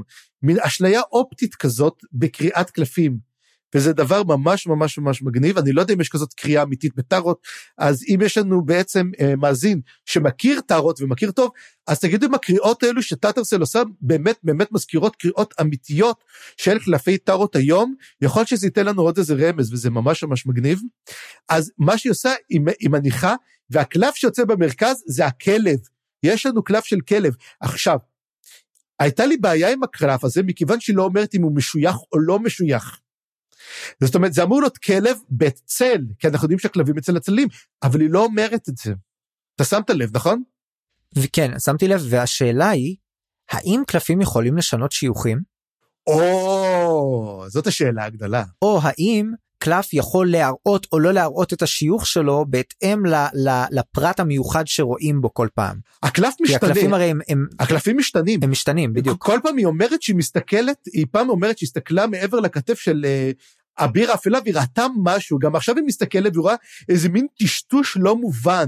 זאת אומרת, הקלפים משתנים וכל פעם מוסרים פרט, אבל משהו באמת מגניב, זאת אומרת, האם הקלף של כלב יכול להיות יום אחד בבית מוות, ואז יש לך את כל- כלבי המוות, שזה מין כמו שלדים, ואז אתה מקח, לוקח אותם לצל והם הופכים להיות הכלבים של הצל, האם כלב הוא מין שומר, הוא מין כוח שאתה יכול לנצל אותו, ואז בעצם הוא משנה את האליינמנט שלו, משנה את השיוך שלו, שזה אשכרה דבר מגניב שיכול לקרות, אבל אין לנו עדיין מושג, אבל הוא פשוט קלף The Hound, הכלב נמצא במרכז. והיא בו מסתכלת, ועכשיו משהו קרה, בעקבות כל המקרה שקרה, בית הצללים נכנס למשחק והוא פועל נגד אופון, זאת אומרת, בית הצללים לא רק פעל נגד, אה, איך קוראים לה, לסין, הוא עכשיו החליט גם להיכנס נגד אופון. אנחנו עדיין לא יודעים אם אופון הוא פועל בשיתוף פעולה עם לסין או לא. תבין כמה צדדים כבר יש למשחק, זה mind blowing, זאת אומרת, אנחנו רואים את זה. ועכשיו אנחנו רואים עוד קלפים, ואלו הקלפים המעניינים. הקלף הראשון זה בנאי מבית מוות, שזה מעניין. הוא בעצם בנאי של תלי קבורה. זוכרים את בלורדן? מין שדיבר- הירים. מנהירים, בלורדן, אנחנו זוכרים את בלורדן הישן, ועכשיו מנסים להבין האם, רגע, בלורדן הוא הבנאי של בית מוות? אה, מעניין. צריך להבין, עכשיו, היא אומרת שהוא היה בנאי בעבר. הוא היה בנאי. אה, ומה שכן, ואנחנו מגלים שיש שתי דמויות כאלה. או, כן, כן, אה, לא יש להרוס, לא להרוס, כן, כן, זה כן, ודאי כן, אוקיי, שכן. כן, כן, כן. ו- ו- ופה זו שאלה, האם זה שתי דמויות או שזה מסיח? זאת שאלה טובה. ואומרים שהוא אחיו של החייל מאותו הבית, זה עוד רמז. זאת אומרת, יש לנו גם חייל של בית מוות. עכשיו, העניין הוא פה שאנחנו צריכים, יש לי, יש השערות לבעצם מיהו החייל של בית המוות, וזה פותח הרבה הרבה דברים. ואז היא אומרת שמשחק חדש התחיל, וכל האלים באים, כי עכשיו זה מעניין. למה? כי אני רואה שהאסנדנס האלים הם נורא משועממים. זה מין, זה כמו death note כזה, שהם יושבים שם ומשחקים קלפים כל היום, ומה נעשה היום? לא יודע, טוב, בוא, בוא נלך לעולם החיים, נראה אולי שזה משהו מעניין שם, וזה ככה, הם פשוט יושבים ומחכים שמשהו יקרה, אבל אף אחד לא בעצם, יש לו רעיון למשחק טוב, כי כנראה הם יושבים שם איזה עשרות או מאות אלפי שנים, ופשוט ראו כבר הכל, עשו כבר הכל, היי, רגע, יש משחק, בוא נראה, אולי אפשר לעשות איזה משהו, כאילו פותחים איזה צ'אט בדיסקורד, רגע, מישהו רוצה להצטרף? ופשוט כולם מצטרפים. ואופון נכנס והצטרף, בית צל נכנס, הצטרף. זה, אתה יודע, הם עכשיו הם התחילו לעשות את זה. ואז הם מתחילים לראות שגם כן, יש גם את הבית הגבוה אפלה, שראינו כבר את האביר שלו. והאביר הזה מופיע שוב, והחרב שלו מופנית לאיפה? לכלב. אז אנחנו רואים פה, הולך להיות חיכוך עתידי בין בית אפלה לבית צל, זה, זה, אתה יודע משהו, זה, זה PVP הולך להיות פה הדבר הזה. זה כולם נגד כולם, יש לנו פה אה, איזה פאבג'י מטורף, פשוט כולם נכנסים, יש לך קבוצות, והקבוצות גם יורות אחד לשני בתוך הנגמש. אנחנו, כבר, כבר, אנחנו לא יודעים כבר מי נגד מי, מי בעד מי, ואתה יודע מה אני מתחיל לחשוש? שאין בעצם תוכנית. אני חושב שפשוט כולם פשוט באים כי זה נורא נורא כיף, וזה נורא נורא נחמד, וזה קצת אולי יערער אותם קצת מהשעמום שלהם, וזה גם מאוד מאוד מפחיד, כי בעצם מה הם עושים? הם פשוט טובחים באנשים. כאילו היה את המצור על פייל, אוקיי, כמה בעצם לנו מנדרק אכפת ממה שקרה? הוא הרי שלח את הגלים שלו והוא טבח במלזנים, ו- ולא נראה בעצם שאכפת לו מהם. הוא פשוט עשה את זה כי ירו עליו, אז הוא רצה לשמור על, על נצר הירח. הוא לא עשה את זה מאיזה משהו עילאי, אנחנו לא יודעים גם כן למה הוא, למה הוא בכלל החליט ללכת נגד מלזן. משעמום? הם, הוא רוצה לבדוק... ולמה הוא תוקף ואז נסוג? כן, כי הוא אומר, טוב, נמאס לי, אתה יודע מה, אה, הקרב הזה, טוב, אני מבין שאין לי פה סיכוי טוב, הוא לא בורח, הוא פשוט נסוג, שעמם לו. אה, תשמע, ופה זה מביא אותי למין תפיסה אקסיסטיאליסטית נוראית, כשאומרים, זה לא שהשאלה האם יש אלוהים, זה שאלה האם אנחנו רוצים שיהיו אלים, זה, זה לא, אנחנו יודעים שיש אלים, אבל הם כל כך נוראים, הם משחקים כי פשוט משעמם להם. זאת אומרת, אנחנו נתונים למרות של יצורים נוראים, מלא גחמתיים, שאנחנו אנחנו יכולים רק להגיד שאנחנו מרחמים על בני אדם. ספר הנופלים של מלזן, למה הם נופלים? כי האלים עסוקים במשחקים שלהם, הם רק מחכים שיהיה להם משהו מגניב, הם ממש לא אכפת להם ממה שקורה, כל עוד יש להם איזה distraction לאיזה דקה שתיים, שזה איזה מאה מאתיים שנה, האימפריה המלזנית היא מין הסחת דעת כזאת נחמדה. הם מתערבים מדי פעם במשחק, ראינו שהוד התערב, זאת שאלה טובה. ועוד נופח אה, משהו להוסיף קצת על, על הדילמה הזאת זה העובדה שקוראים להם אסנדנס וזה גורם לי לחשוב שאולי יש איזה קשר זאת אומרת יכול להיות שאפשר להפוך לאל זאת אומרת יכול להיות שיש יש איזושהי התעלות ואיך שדיברת מקודם על על על הרלוק ועל זה שהוא בעצם אה, אה, מתחיל לעשות דברים די מחוץ ל- ליכולות של בן אדם או לפחות ככה זה נראה לנו אנחנו לא יודעים מה גבולות הקסם בעולם הזה אבל יכול להיות שזה שאלה של כמות ולא איכות אם אתה אל או לא. ולכן אולי אלים יכולים למות כי הם לא בעצם אלים בוא נגיד שאתה חושב שאתה בן אדם אתה מתעלה לאסנדנט אבל אתה עדיין אדם. זאת אומרת אפשר להרוג אותך. אבל אתה פשוט נורא נורא נורא חזק אתה חי כמו למשל זאת שאלה הנומן בריק הוא אסנדנט? הוא אל? הוא חי מאה אלף שנה, אז, אבל, אבל הוא באמת אסנדנט? הוא באמת אל? אני לא רואה אותו באיזה משעול משלו שולט בזה. אז זאת השאלה, הוא בכלל, איפה הגבול עובר? כן, איפה הגבול עובר, והאם אפשר להגיד שאפשר, יכול להיות שהמשעול שלו זה המונספאון. יכול להיות. יכול להיות שזה משעול, יכול להיות שזה משעול מחוץ למשעולים, אה. משהו כזה, לא יודע. תשמע, א', זה מגניב אם כן, אמ, אבל צריך, איך אומרים תמיד? read and find out, אנחנו צריכים להבין את זה, כי אין לנו... RAFO. את, RAFO, אין לנו פה את הידע. ותבין, וכמה ששופכים לך, יש לך פה כמה infodumps, הקריאה הזאת זה infodumps לגמרי, אין לנו עדיין מידע רב הנסתר על הגלוי. אז היא, אז בוא נגיד שנמשיך הלאה, יש לך משהו להגיד על הקריאה הזאת, כמה שהייתה מגניבה? אה, לא, היא באמת הייתה מגניבה, מלא אינפודאמפס, מלא דברים שלא לא ציפיתי. אני אוסיף על הנקודה מקודם ש, שלא התייחסנו אליה, כשגנואס חוזר לחיים, הוא חווה מין כזה פלשבק של, ה, של הזיכרונות ילדות שלו, וזה מראה שיש שם סוג של משהו שהוא כבר לא מכיר.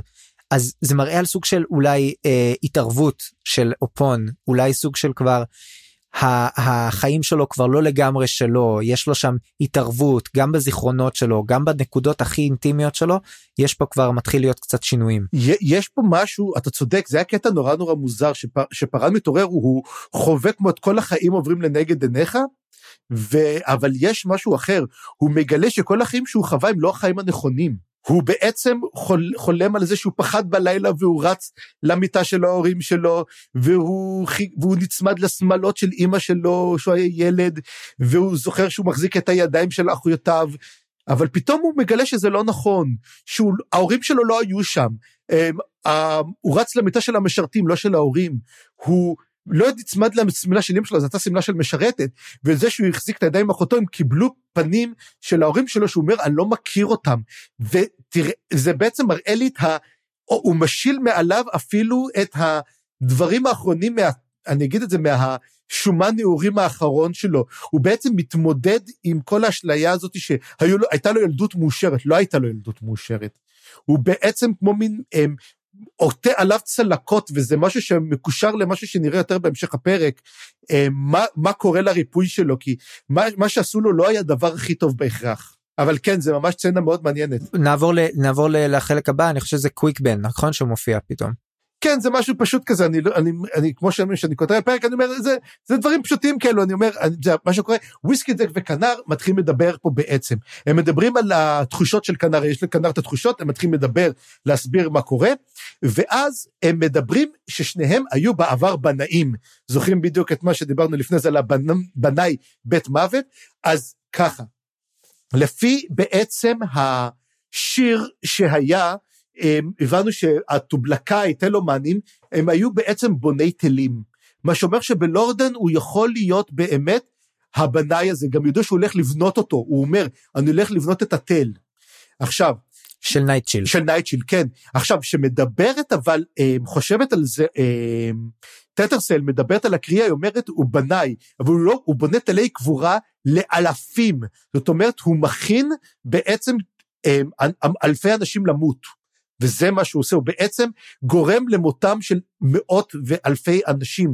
וכנר ושניהם היו בנאים, שזה מעניין מאוד, כי אמרת כנר היה זה, הוא לא היה כנר, הוא היה, הוא מדבר שהוא היה עני מאוד, והיו לו שתי ברירות, או ללכת ולעבוד במכרה, או להצטרף לצבא. והוא אומר, אני לא יודע אם עשיתי את הבחירה הנכונה, אבל הם כן, שני, הוא היה בנאי. וגם כן וויסקי ג'ק, לפני שהוא הצטרף לצבא, הוא גם היה בנאי. אז זאת אומרת שיש לנו פה בעצם שלוש אופציות ל... שלוש אופציות. אבל אתה יודע, כמו שאני אומר כזה, אנחנו רואים שפתחו קלפים, ויש פה אנשים גבוהים. Uh, my money is on whiskey jack. מי אתה אומר? Um, אני מתלבט. אני חושב שאולי זה מסיח ויכול להיות שזה העניין של הבנאים זה בית מסיח ואולי זה דוז'ק. או. כי אני חושב על מי מי יכולה להיות לו ה- ה- היכולת באמת להביא למותם של אלפי אנשים מבחירה שלו לזרום עם המציאות או להתנגד למציאות. בכל מקרה איזו בחירה שלו תהיה לו יכול להיות שהוא יוביל למתם של הרבה מאוד אנשים. אגב וזה פה מגיע לעניין אחר אומרים שה... בנאי הוא אחיו של החייל. ומה שאתה אמרת, אני חשבתי דווקא שדושק מדובר פה שאולי הוא החייל של בית המוות, כי הוא גורם לכל המתים, הוא מוביל את הצבא, והמערכת היחסים שאני רואה בין וויסקי דק לג'וג'ק היא הרבה יותר חמה מאשר מישהו אחר. אז אם זה למשל, נגיד שזה בלורדן או כנר, קשה לראות, יכול להיות שזה כנר וזה מישהו אחר מבית אה, שם, אבל לכן אני ראיתי את זה ככה. עכשיו שניהם מדברים והם מדברים על טטרסל גם כי מדובר שהיא סירבה להיות מגית נלה המון המון המון פעמים והיא דרך אגב היא באותה סדר גודל כמו שאמרת של טיישרן. היא באותה רמה. אם יש קרב אחד מול השני לך תדע מי ינצח גם כן. וגם שהיא הייתה היא הייתה כמה פעמים הציעו לה להיות ה High Mage והיא נכון, בחרה שלא להיות היא סירבה כל פעם. זה אני אני זה כאילו זה קצת tropey אני זה קצת חוזר על עצמו כן לא הוא כל כך חזק ש... או היא כל כך חזקה שהיא אפילו סירבה לתפקיד הכי גבוה ובעצם היא האנדרדוג החזק אבל אבל אה, זה trope קצת אבל אבל פה זה מתאים ממש כאילו גם לדמות וגם ל, ל, לסיפור וגם עכשיו זה מטיל באור אחר לגמרי את האינטראקציות שלה עם טיישרן עד עכשיו. זהו זה יכול להיות שבעצם מה שטיישרן חושש שדוז'ק הולך לקחת בעצם את ה... קיסרות, והוא מתכוון לקחת את uh, טטרסל כמגית הנעלה, לתפוס התפקיד שלו בעצם. ולכן הוא רואה בה גם כיריבה עיקרית. זה גם כן יכול להיות באימפריה החדשה של דוז'ק. אז כמו שאמרנו, אם כבר מדברים על דוז'ק, דוז'ק מגיע. ודוז'ק מגיע ומתחיל לדבר איתם, ומבינים שפארן היה אמור להגיע, ופארן נעלם, לא מוצאים אותו. ואז uh, מבינים, יש סיכוי שבעצם הוא גמור. ודרך אגב, דושק יודע שפארן נשלח על ידי לורן. זאת אומרת, זה אמור היה להישמר כסוד, אבל דושק יודע טוב מאוד בדיוק מה הוא עושה שם. והוא יודע גם שמה הולכים, מה המשימה שלו הולכת להיות בדרוג'יסטן. וגם כן שהמשימה הזאת היא משימת התאבדות לא נורמלית שאמורה בעצם לחסל את כל שורפי הגשרים זאת אומרת לא הצלחנו לחסל אותם בפייל אין בעיה הגיעו פקודות חדשות לכו לדרוג'יסטן ותתחסלו שם אחד לגמרי ודושק מבין את המצב, הוא אומר את זה לוויסקי ג'ק, אתה רואה, אפילו שמדברים, ותחשוב, מדובר על גנרל וסמל. תחשוב, אני לא יודע איזה רמטכ"ל מגיע לסמל מחלקה, והוא בא ואומר לו, תשמע, אה, המצב קשה. ומה שקורה, הוא אומר לו שברגע שאם הם יוצאים חיים מהסיפור הזה, מצידו הוא יכול לעזוב את הצבא והוא לא ירדוף אחריו. הוא יכול לערוק. הוא אומר לו, תעזוב את זה, אה, אין לי בעיה שתעזבו. אתה וכל שורפי הגשרים סיימתם את המשימה הזאתי, מצידי תעזבו. ופה זה אומר דבר אחד, האם באמת דוז'ק מתכוון להתנתק מהאימפריה? הוא בעצם אומר, מצידי תעזבו, למה? כי אני כבר לא עוקב אחרי הוראות של אה, לסין. אני מתכוון, אחרי שאני כובש את, אתם כובשים את דרוג'יסטן, אני הולך לספח אותה, ואז כשנטפל את דרוג'יסטן, גנבקיס הופכת להיות מין אימפריה דוז'ק. שפה זה מתחיל לשים בעין שאולי לסין פרנואידית, אבל כן, דוז'ק מתכנן פה מרד גדול. אולי, אה, אני לא עדיין לא מאה אחוז סגור אבל האלטרנטיבה היא מוזרה מאוד. לומר שהוא גם יודע ששולחים את, את כל הצבא הזה למוות וגם שהוא אה, כאילו הולך לזה מרצון כאילו טוב מה לעשות זה הפקודות שלי זה מאוד מוזר אם הוא עושה את זה. אז זהו, בטוח, ש... אה, איך אומרים את זה? יש להם קלף בשרוול, זאת אומרת, יש להם את הרלוק, שאנחנו אומרים, אולי הרלוק יודע בדיוק מה פרטי המשימה, והוא ימצא איזה דרך אחרת, זאת אומרת, יהיה, הם, לא, הם לא הולכים כצאן לטבח, זה לא יקרה. הם הולכים, והם, ויש להם רעיונות. ועכשיו אנחנו מתחילים לחז... להגיע לנקודה אחרת, אנחנו חוזרים בחזרה לקוסמים, לקוויקבן ולטאטר סייל. הרלוק, אה, פתאום קוויקבן, קוויק, מדובר שקוויקבן מחובר במחשבה שלו, בקסם, להרלוק, הוא יודע כל רגע איפה הרלוק נמצא. ומה קורה? הוא אומר, אוקיי, תפסו אותו, לא תפסו אותו, אלא יש מלכודות, במשעול הצללים יש המון המון מלכודות, בעצם הוא טבע רשתות, שליט הכס, שליט כס הצללים, וברגע שהוא עשה את זה, הוא הפעיל איזה מלכודת, ועכשיו הכלבים רודפים אחריו. ומה שקורה הוא פשוט כמו הצצנה שהייתה במפלצות בעם, הם רודפים פשוט אחריו דרך כל המשעולים, דרך כל דלתות, הוא מין פותח דלת, מגיע, סוגר דלת, ופשוט רצ... ככה זה נראה לי בראש, פשוט. הוא... סקובי דו, סקובי דו, זה קודם כל היה בסקובי דו. אוקיי, אני, אני מודה שלא לא ראיתי סקובי דו. אני לא לא משנה לא לגמרי זה מגניב ואז הם עוברים דרך עולמות והוא רודף אחריו והוא עובר דרך הכאוס והוא עושה את זה ואומר הם מתחיל, ממש צריכים להתחיל לרדוף מתחילים לרדוף אחריו ואומרים הוא מנסה לברוח ממנו. אה, תוך זה זה עולה בעצם השערה מאוד מעניינת שגם פתאום הוא גם ריגל אחרי טיישרן וטיישרן מבין שמשהו לא בסדר. ועכשיו בעצם השאלה פה האם בעצם ארלוק מתכוון לעשות כזה דבר. לקרוא לכלבים שירדפו אחריו, להגיע לטיישרן, ואז להגיד לטיישרן, תסתדר, ופשוט להשאיר את הכלבים מול טיישרן. שזה נחמד, זה בעצם לקחת את שני רבים שלך ולהפגיש אותם ביחד. מעניין. אבל אבל כבר אז הם אומרים שזאת אה, שזאת אופציה מאוד מסוכנת ושכנראה שזה לא מה שהוא הולך לעשות אבל קשה לדעת עם הרלוק. הרלוק כן הרלוק הוא די הוא די הוא די כבר עזב את, את המציאות מאחוריו והכאוס משתלט עליו ואז מה שקורה, מגיע המרפא, מלט, הוא מדבר שפארן היה צריך למות, אבל הוא יחיה. אמ, אבל הוא אמר שיש פה בעיה, בעצם מה שדיברנו על הריפוי, הריפוי שעשה ריפא את הגוף, אבל לא ריפא את הצלקת הנפשית של פארן. ופארן למעשה, אני לא יודע אם הוא יהפוך להיות זומבי רגשית, לא שהוא היה כזה מין... אמ, הראה לנו הרבה רגש לפני זה, הראה לנו הרבה יהירות, זה הרגש הכי גדול אצל פארן, אבל אמרו שבעצם הם לא יודעים איך הריפוי הזה ישפיע עליו, זאת אומרת, פארן חזר, אבל he came out wrong, זה משהו כמו בית קברות לחיות כזה, אנחנו לא יודעים איך הוא יחזור.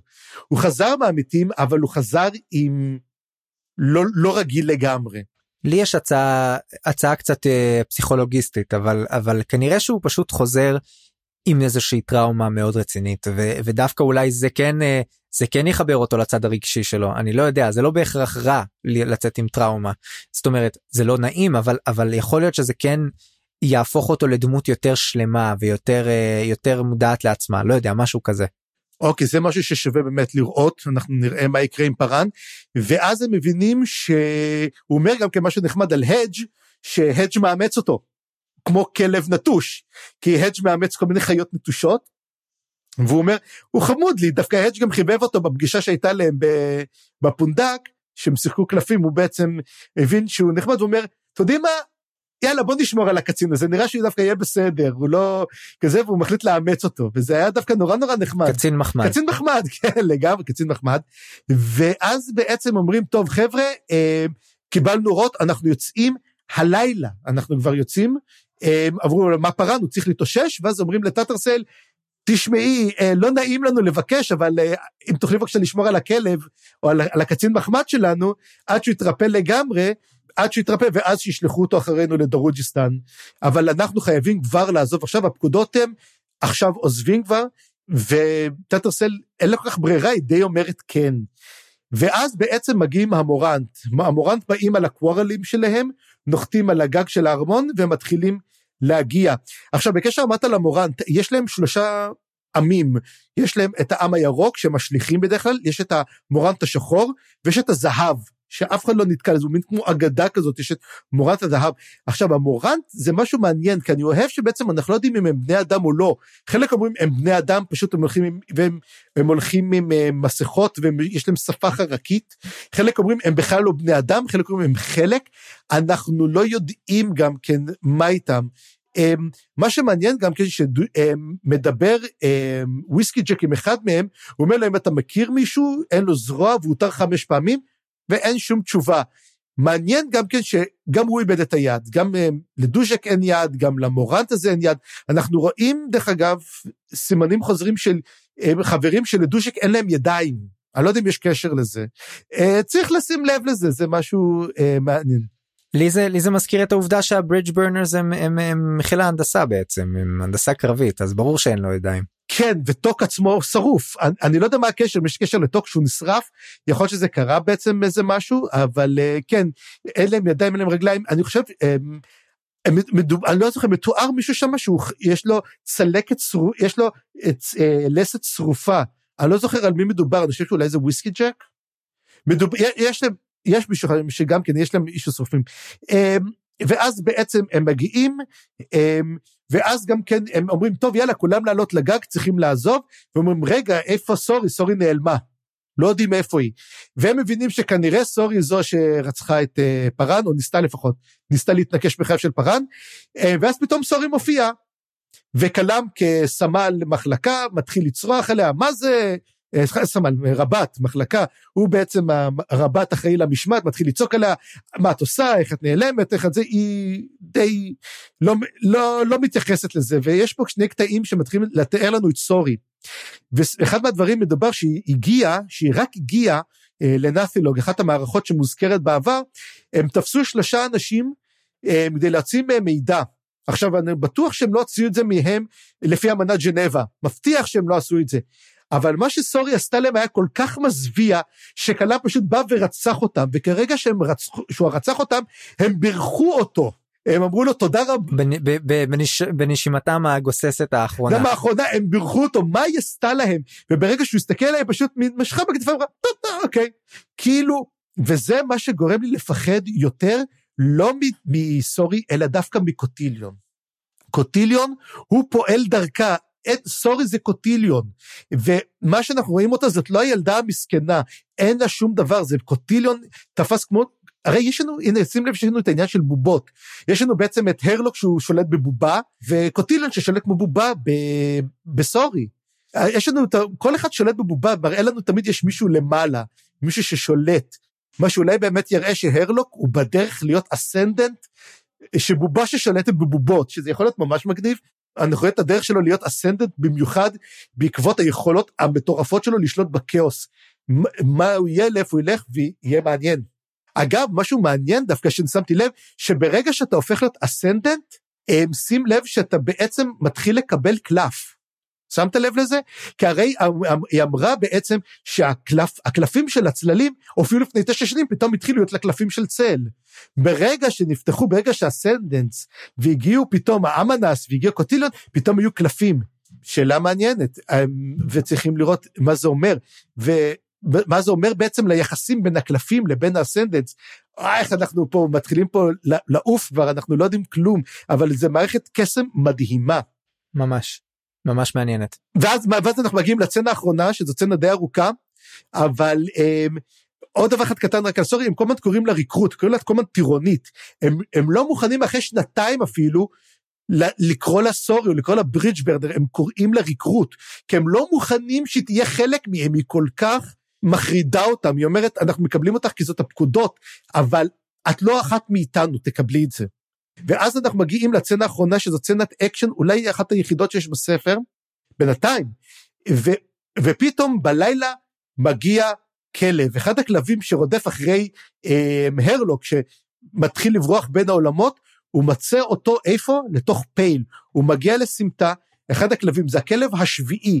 אנחנו יודעים ששבעה כלבים, אז הוא כנראה הכלב הכי פחות, קוראים לו גיר, והוא אה, מתחיל לעקוב אחריו, הוא מתחיל לרחרח והוא מזהה איפה נמצא אה, הרלוק, איפה הוא נמצא, הוא מסתכל בדירה של טאטרסל. כן, וטאטרסל מתעוררת, היא לא מסוגלת לישון, סליחה, היא מתהפכת ומגיע אה, הרלוק אומר, היי, מה קורה, מעניינים? והוא כמובן צוחק ואומר, היי, הצלחתי לברוח מהכלב. אנחנו יודעים כמובן שלא, הכלב נמצא למטה. הוא כל רגע עומד להגיע. ואז הוא אומר, אה, הצלחתי לברוח מהם, אבל אז הכלב מתחיל להבין שאסור לו להיות הרבה זמן והוא יכול להפוך להיות מצייד לניצוד. תבינו שהמצב של האלים כשהם נכנסים לקרב, אתה מגיע לעולם באותו רגע אלים אחים יכולים לבוא ולחסל אותך, והכלבים מפחדים מהמוות מאוד. ראינו גם שמגיע אמנס עם הכלבים, הם נרתעים כשפרן אומר להם את זה.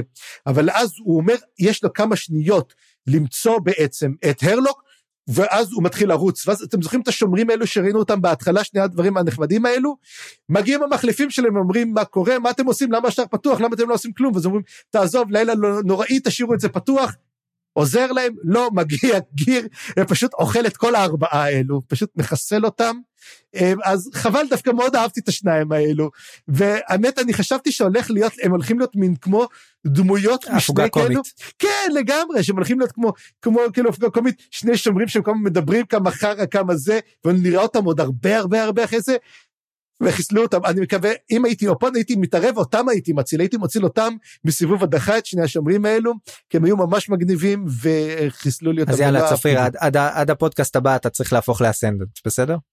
אה, כן, אוקיי, ומה שקורה, אה, הכל, הכלב הורג אותם, מגיע, עכשיו, אה, מה שקורה, מגיע הרלוק, כמו שאמרנו, טטרסל מתחיל לצחוק, אומר, אה, הכלב לא יודע איפה אני, ואז הוא אומר, ואז הוא אומר לה, אה, את חושבת דרך אגב שקוויק בן שולט בי? אני התנתקתי. הוא פינוקיו, אני התנתקתי מהחוטים שלי. קוויקבן שולט בי, הוא לא שולט בי בכלל. אנחנו רואים את ההתקדמות הפסיכית של הרלוק. הרלוק, עובר דרך הכאוס, הוא מתחיל להשתגע, והוא אומר, אני כבר קוויקבן לא שולט. האם זה נכון או לא נכון? אנחנו לא יודעים, יכול להיות שהוא עובד עליה. הרי לא כל דמות אומרת את האמת, ולך תדע מה הוא באמת חושב או לא חושב, ואז הוא אומר, אני לא יכול לעשות את זה, ואז פתאום הוא צוחק על הכלבים, זה הקטע הכי מצחיק, הוא אומר, אה, הכלבים לא יודעים כלום, ושום כזה, הוא אומר, טוב, אני ברחתי. ומה הוא עושה, איפה הוא בורח, הוא נכנס לקופסה שלו וסוגר אותה. זה פשוט, אה, אני לא יודע, זה כזה קטע גרוטסקי, הוא חצי קומי, חצי אימה, ו... וטאטר סלבר יש לה כמה שניות יחידות לפני שהכלב פשוט מגיע ופשוט שובר את הדלת ונכנס. אנחנו שומעים דרך אגב שהמשעול של טאטר קוראים לו ת'יר.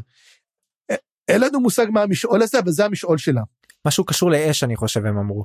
יכול להיות כן לאש או לאור משהו כזה אני לא זוכר זה הם, די מובן. אגב, מה שמדברים על המשעולים, אני נותן איזה אנקדוטה, שמדברים על המשעולים ועל משעול הצל, אז אומרת טטרסל, רגע, יש משעול צללים, לבני אדם קוראים לו רשן.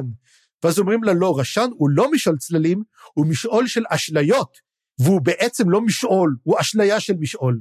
קלאסי. לא הבנתי, אבל נמשיך, איך זה, אריקסון קלאסי, כמובן. ואגב, אנחנו צריכים פינה. להגיד לך אריקסון קלאסי, זה משהו שלא הבנו אותו. אז זה כמובן אחד הדברים האלו, זה מן הרגע ה-what the fuck השבועי. ואז מה שקורה, הכלב בא לתקוף אותה, הוא מזנק עליה, ונותן לה מכה, היא חוסמת אותו, היא חוסמת אותו, אבל המכה היא כל כך חזקה, הוא זורק אותה לאחור, היא הייתה מרסקת את הגוף שלה אם היא לא הייתה שומרת על עצמה, אבל היא מדממת לחלוטין, נתן לו מתקפה אחת, זהו זה, טאטרסל, ש... אה, נגמר, היא לא יכולה יותר להגן על עצמה, תבינו, אחת המאגיות הכי, הכי טובות שיש, מכה אחת של הכלב הזה, וזהו זה. הוא בא לתקוף אותה פעם שנייה, ואז הוא חוטף מכה מהצד. מי הביג דם הירו שעושה את זה? הרלוק, הרלוק נותן לו וואחד מכה וזורק אותו. אבל הכלב לא יכול לעשות את זה, הוא מתכוון לתקוף. עכשיו, שעושה את הדבר הזה, הרלוק, פתאום טטרסל מקבלת בחילה ובא לה להקיא, אני חושב שהיא מקיאה אפילו, נכון? אה, לא זוכר. כי הוא משתמש, בכ... הוא משתמש בכוחות הכאוס. הוא לא משתמש במשעולים כבר, הוא משתמש בכוח כאוס. שזה מעניין, כי היא חווה את המשעולים יש... בעזרת ריחות, אני חושב, ויכול להיות שהריח... לא, קל אותה היה מריח את זה, היא מקבלת כאבי ראש. אה, אוקיי. אז הנה, אז בסדר, זה מראה אבל שיש איזשהו קשר פיזיולוגי. חוויה פיזיולוגית. כן, היא מקבלת מיגרנה, זאת אומרת, אם יש לך כאב ראש קטן, אוי, הקסם הזה, היא מקבלת פה מיגרנה שבא לה למות. זה כזה כוח אדיר, וזה כוח של כאוס. היא אומרת שזה גם מסריח, הכאוס ממש מסריח שם. ומה שקורה, ארלוק תופס אותו ומסתכל לתוך העיניים של הכלב ומתחיל לצחקק באופן נוראי והיא מבינה שהוא בעצם בא לעשות אחד משני דברים. הוא בא להשתלט על הנשמה, אז הפחד שלה, שהוא, לפי אני חושב, שהוא הולך להיכנס לתוך הכלב הזה ולהפוך לכלב. כמו שהוא הצליח לברוח מהגוף שלו לגוף של זה, הוא מתכוון להיכנס ולהפוך להיות כלב. ומה זה הרלוק, מה אומרת טטרסל? היא אומרת לכלב, תברח. והכלב לא יכול, כאילו, זהו זה, הכלב הפך להיות מצייד לניצוד על ידי בעצם הרלוק. והאם בעצם הרלוק עשה את זה בכוונה כדי להשתלט על אחד הכלבים, במיוחד הכלב השביעי שהוא הכלב החלש כביכול יחסית, אני לא יודע אם יש לזה קשר או לא, הוא הולך לעשות את זה, אבל אז בסופו של דבר מגיע בן אדם, מי מגיע? פארן, מחדר צדדי, התעורר מכל הרעש הזה, התפוצץ החדר שם, הוא יוצא, הוא שולף את החרב שלו, ש... למה בן אדם מסתובב עם חרב? זאת השאלה שלי. בן אדם מת, מסתובב עם חרב, הוא מסיר את ה... את ה הוא, מס, הוא קשור עם איזו שמיכה מסכנה, הוא מסיר את השמיכה, לוקח את החרב, והוא חותך את הכלב, הוא חותך אותו. עכשיו, הכלב הזה, אי אפשר לפגוע בו, הוא חסין מכל דבר, והחרב שלו, שדרך אגב, מזכירים, הוא לא הספיק לשלוף את החרב, הוא לא השתמש אף פעם בחרב הזאת. זאת חרב שלא יצאה מהנדן שלה אף פעם. פעם ראשונה הוא שולף את החרב הזאת, והוא פוגע בכלב והוא חותך אותו. הכלב הוא בשוק מהדבר הזה, שהוא פשוט נסוג אחורנית, מדובר אפילו שהוא מין קורע את, את, המארג, את המארג של העולם, כמו שק יוטה כזה ישן, והוא סוגר אותה. והוא נכנס כנראה לוורן של ה... של ה... למשעול הצללים כנראה. כן, למשעול, למשעול הצל. וברגע, ומה שעושה טאטרסל היא עוזרת שהיא נותנת בעיטה לבובה ומעיפה אותה. כאילו הוא מתקדם אל הטאטרסל, נותנת לו בעיטה וזורקת אותו. וככה בעצם זה מגיע, ואז אה, הרלוק אומר, מה עשית פה? זאת התוכנית שלי? את יודעת משהו? אני הולך לנקום בך, ותאמיני לי, אני נשבע, אני הולך לנקום בך. ופה מתחיל, הוא אומר, אני לא מוכן לסלוח לך בכלל. ואז היא מסתכלת, ואז um, הוא נכנס עוד פעם לתוך הקופסה שלו, ואומרת, טאטרסל פונים כאילו לפארן, ואיך אתה פגעת בחרב שלא עשה את זה? ואז הוא אומר, היה לי מזל. וברור שיש לו מזל, כי אופון מזל, וה, ואז טאטרסל שומעת עוד פעם את המטבע. וגם הוא, גם פארן. ואנחנו מבינים פה... גם גנואס. כן, וגם פארן, הם שומעים את המטבע המסתובב, מתברר שבעצם אופ, אופ, אופון לקח פה, הוא לקח את החרב שלו, הפך אותה למין חרב קסומה פלוס שלוש, כנראה, שמסוג... עם, עם התמחות נגד כלבי צללים, והוא מסוגל, עכשיו פארן הופך להיות כוח חזק, הוא מסוגל לפגוע בכל... בכלבי צללים, מה שהופך אותו לכוח די מעניין, וגם מציב אותו במכה אחת נגד הצל. מה שאומר, עכשיו הוא הוא כבר בין כה לשים נגד הצלע, אבל עכשיו הוא לגמרי אפילו הגיבור כביכול, או האלוף של אה, אופון נגד הצל. למה אופון עושים את זה? זאת כבר שאלה לקריאה הפעם הבאה, ואנחנו סיימנו את החלק הראשון. ודרך אגב, זה רבע ספר, תבין, זה רבע ספר, כבר גמרנו פה. מדהים וזה באמת אה, יחידה בפני עצמה אני חושב שהיה פה באמת מהלך אה, מהלך מההתחלה ועד הסוף של כל היחידה הזאת אנחנו לא נכביר במילים אה, ולא נסכם אנחנו נעשה סיכום גדול בסוף הספר אבל אני חושב שכן הייתה פה יחידה אחת אה, ממש זרמה ממש חלק לתוך חלק לתוך חלק בצורה די אה, חלקה וזורמת אפילו אם היו קפיצות של שנים. זהו אני חושב שגם סיום יפה לקטע הזה באמת שהמסתנכרנים הצלצולים של המטבעות אה, גם של טאטר סייל וגם של גנואס שבעצם שתי דמויות שעקבנו אחריהן מההתחלה שפתאום התנקזו לאותו מקום ובעצם גם אה, התגלה הקשר המהותי ביניהן אני חושב שזה מאוד מאוד מעניין. כן ואז ואני רואה שבעצם מה שאם אנחנו לוקחים את החלק הזה אנחנו אומרים שבעצם הגיבור הראשי בספר זה גנואס. הוא לגמרי הגיבור הראשי בספר וגם טטר סייל אלו שני בעצם הגיבורים הגדולים שלנו וויסקי ג'ק כמובן. וגם כן השם של החלק הזה הוא פייל זאת אומרת אנחנו רואים בעצם על העיר ולמרות שאנחנו רק רואים אותה חלק החל מה... אה, חלק הש... מהפרק השני כל העלילה די מסתובבת על המצור של פייל על הנפילה של פייל ובס... ואנחנו מסיימים את החלק הראשון שבעצם השורפי גשרים עוזבים את פייל והם נוסעים לדרוג'יסטן אה, ככל הנראה והחלק השני קוראים לו דרוג'יסטן. אז כל הכבוד למי ששרד איתנו עד כה. באמת זו הייתה אה, אה, קריאה יחסית סבוכה ו- וקשה. נראה לי שאני אני לא לא יודע מה קורה בהמשך אבל צפריר בטח יתקן אותי אבל אני חושב שמי ששרד עד פה יש סיכוי טוב שהוא יוכל לשרוד את, אה, את שאר הספר ואפילו את הסדרה כי אני חושב שכמות המידע שנופלת עלינו ואולי תהיה עוד הרבה אבל אבל הכמות הזאת באמת מכינה אותנו לגרוע מכל אני חושב מי שעבר את זה לדעתי אין לו מה לחשוש ויכול להמשיך גם לשאר הספר. ואני אומר שזה לא בטוח למה אני אומר שזה לא בטוח מכיוון שהחלק הבא שהוא גם כן הוא לא קצר כל כך הוא אמנם רק שלושה פרקים. ואנחנו נדבר עליהם גם שבוע הבא, זאת אומרת, אנחנו ממש שבוע הבא עוברים על כל החלק הזה, על כל הספר השני, אנחנו רואים ספר.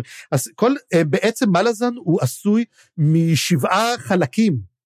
בדרך כלל זה ארבעה חלקים, כל ספר של מלאזון, הספר הזה הוא שבעה חלקים, מאיזושהי סיבה לא מובנת, ואנחנו נעבור באמת על כל החלק הזה, וזה חלק לא כזה גדול, אבל אנחנו הולכים להכיר דמויות חדשות, אנשים שונים, מקום שני, זה ממש ספר חדש לגמרי. זאת אומרת, אנחנו אחר כך נראה איך בעצם הכל מתחבר ביחד, אבל אני אומר, אנחנו כל פעם נקבל, ואנחנו קיבלנו כמה שנראה המון המון מידע, אנחנו לאט לאט נקבל עוד ועוד ועוד ועוד מידע. אז כן, עברנו את החלק היחסית קשה, בגלל זה גם הפרקים מאוד מאוד ארוכים.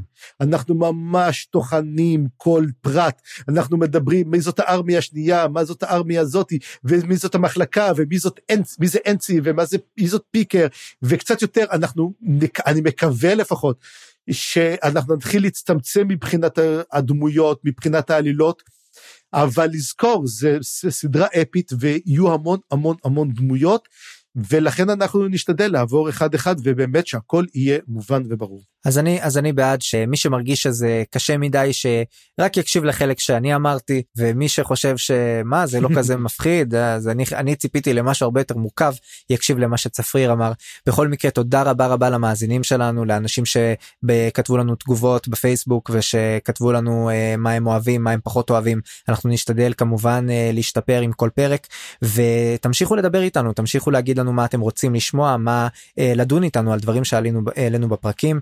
אה, ואני חושב שנסיים אז אה, זהו לעת עתה. אוקיי, בפעם הבאה אנחנו נעסוק בפרקים 5 עד 7 של גני הירח, החלק השני שנקרא דרוג'יסטן. אני חיים גורוב גלברט. אני צפריר גרוסמן, אני מזמין אתכם להיכנס לבלוג שלי על עולם רומח הדרקון. כנסו לאתר fantasybooksreviews.home.blog או חפשו מסע בקרין בגוגל. תוכלו ליצור איתנו קשר בפייסבוק או במייל מלאזן קורא פה שטרודל ג'ימל נקודה קום. עריכה וסאונד חיים גורוב גלברט.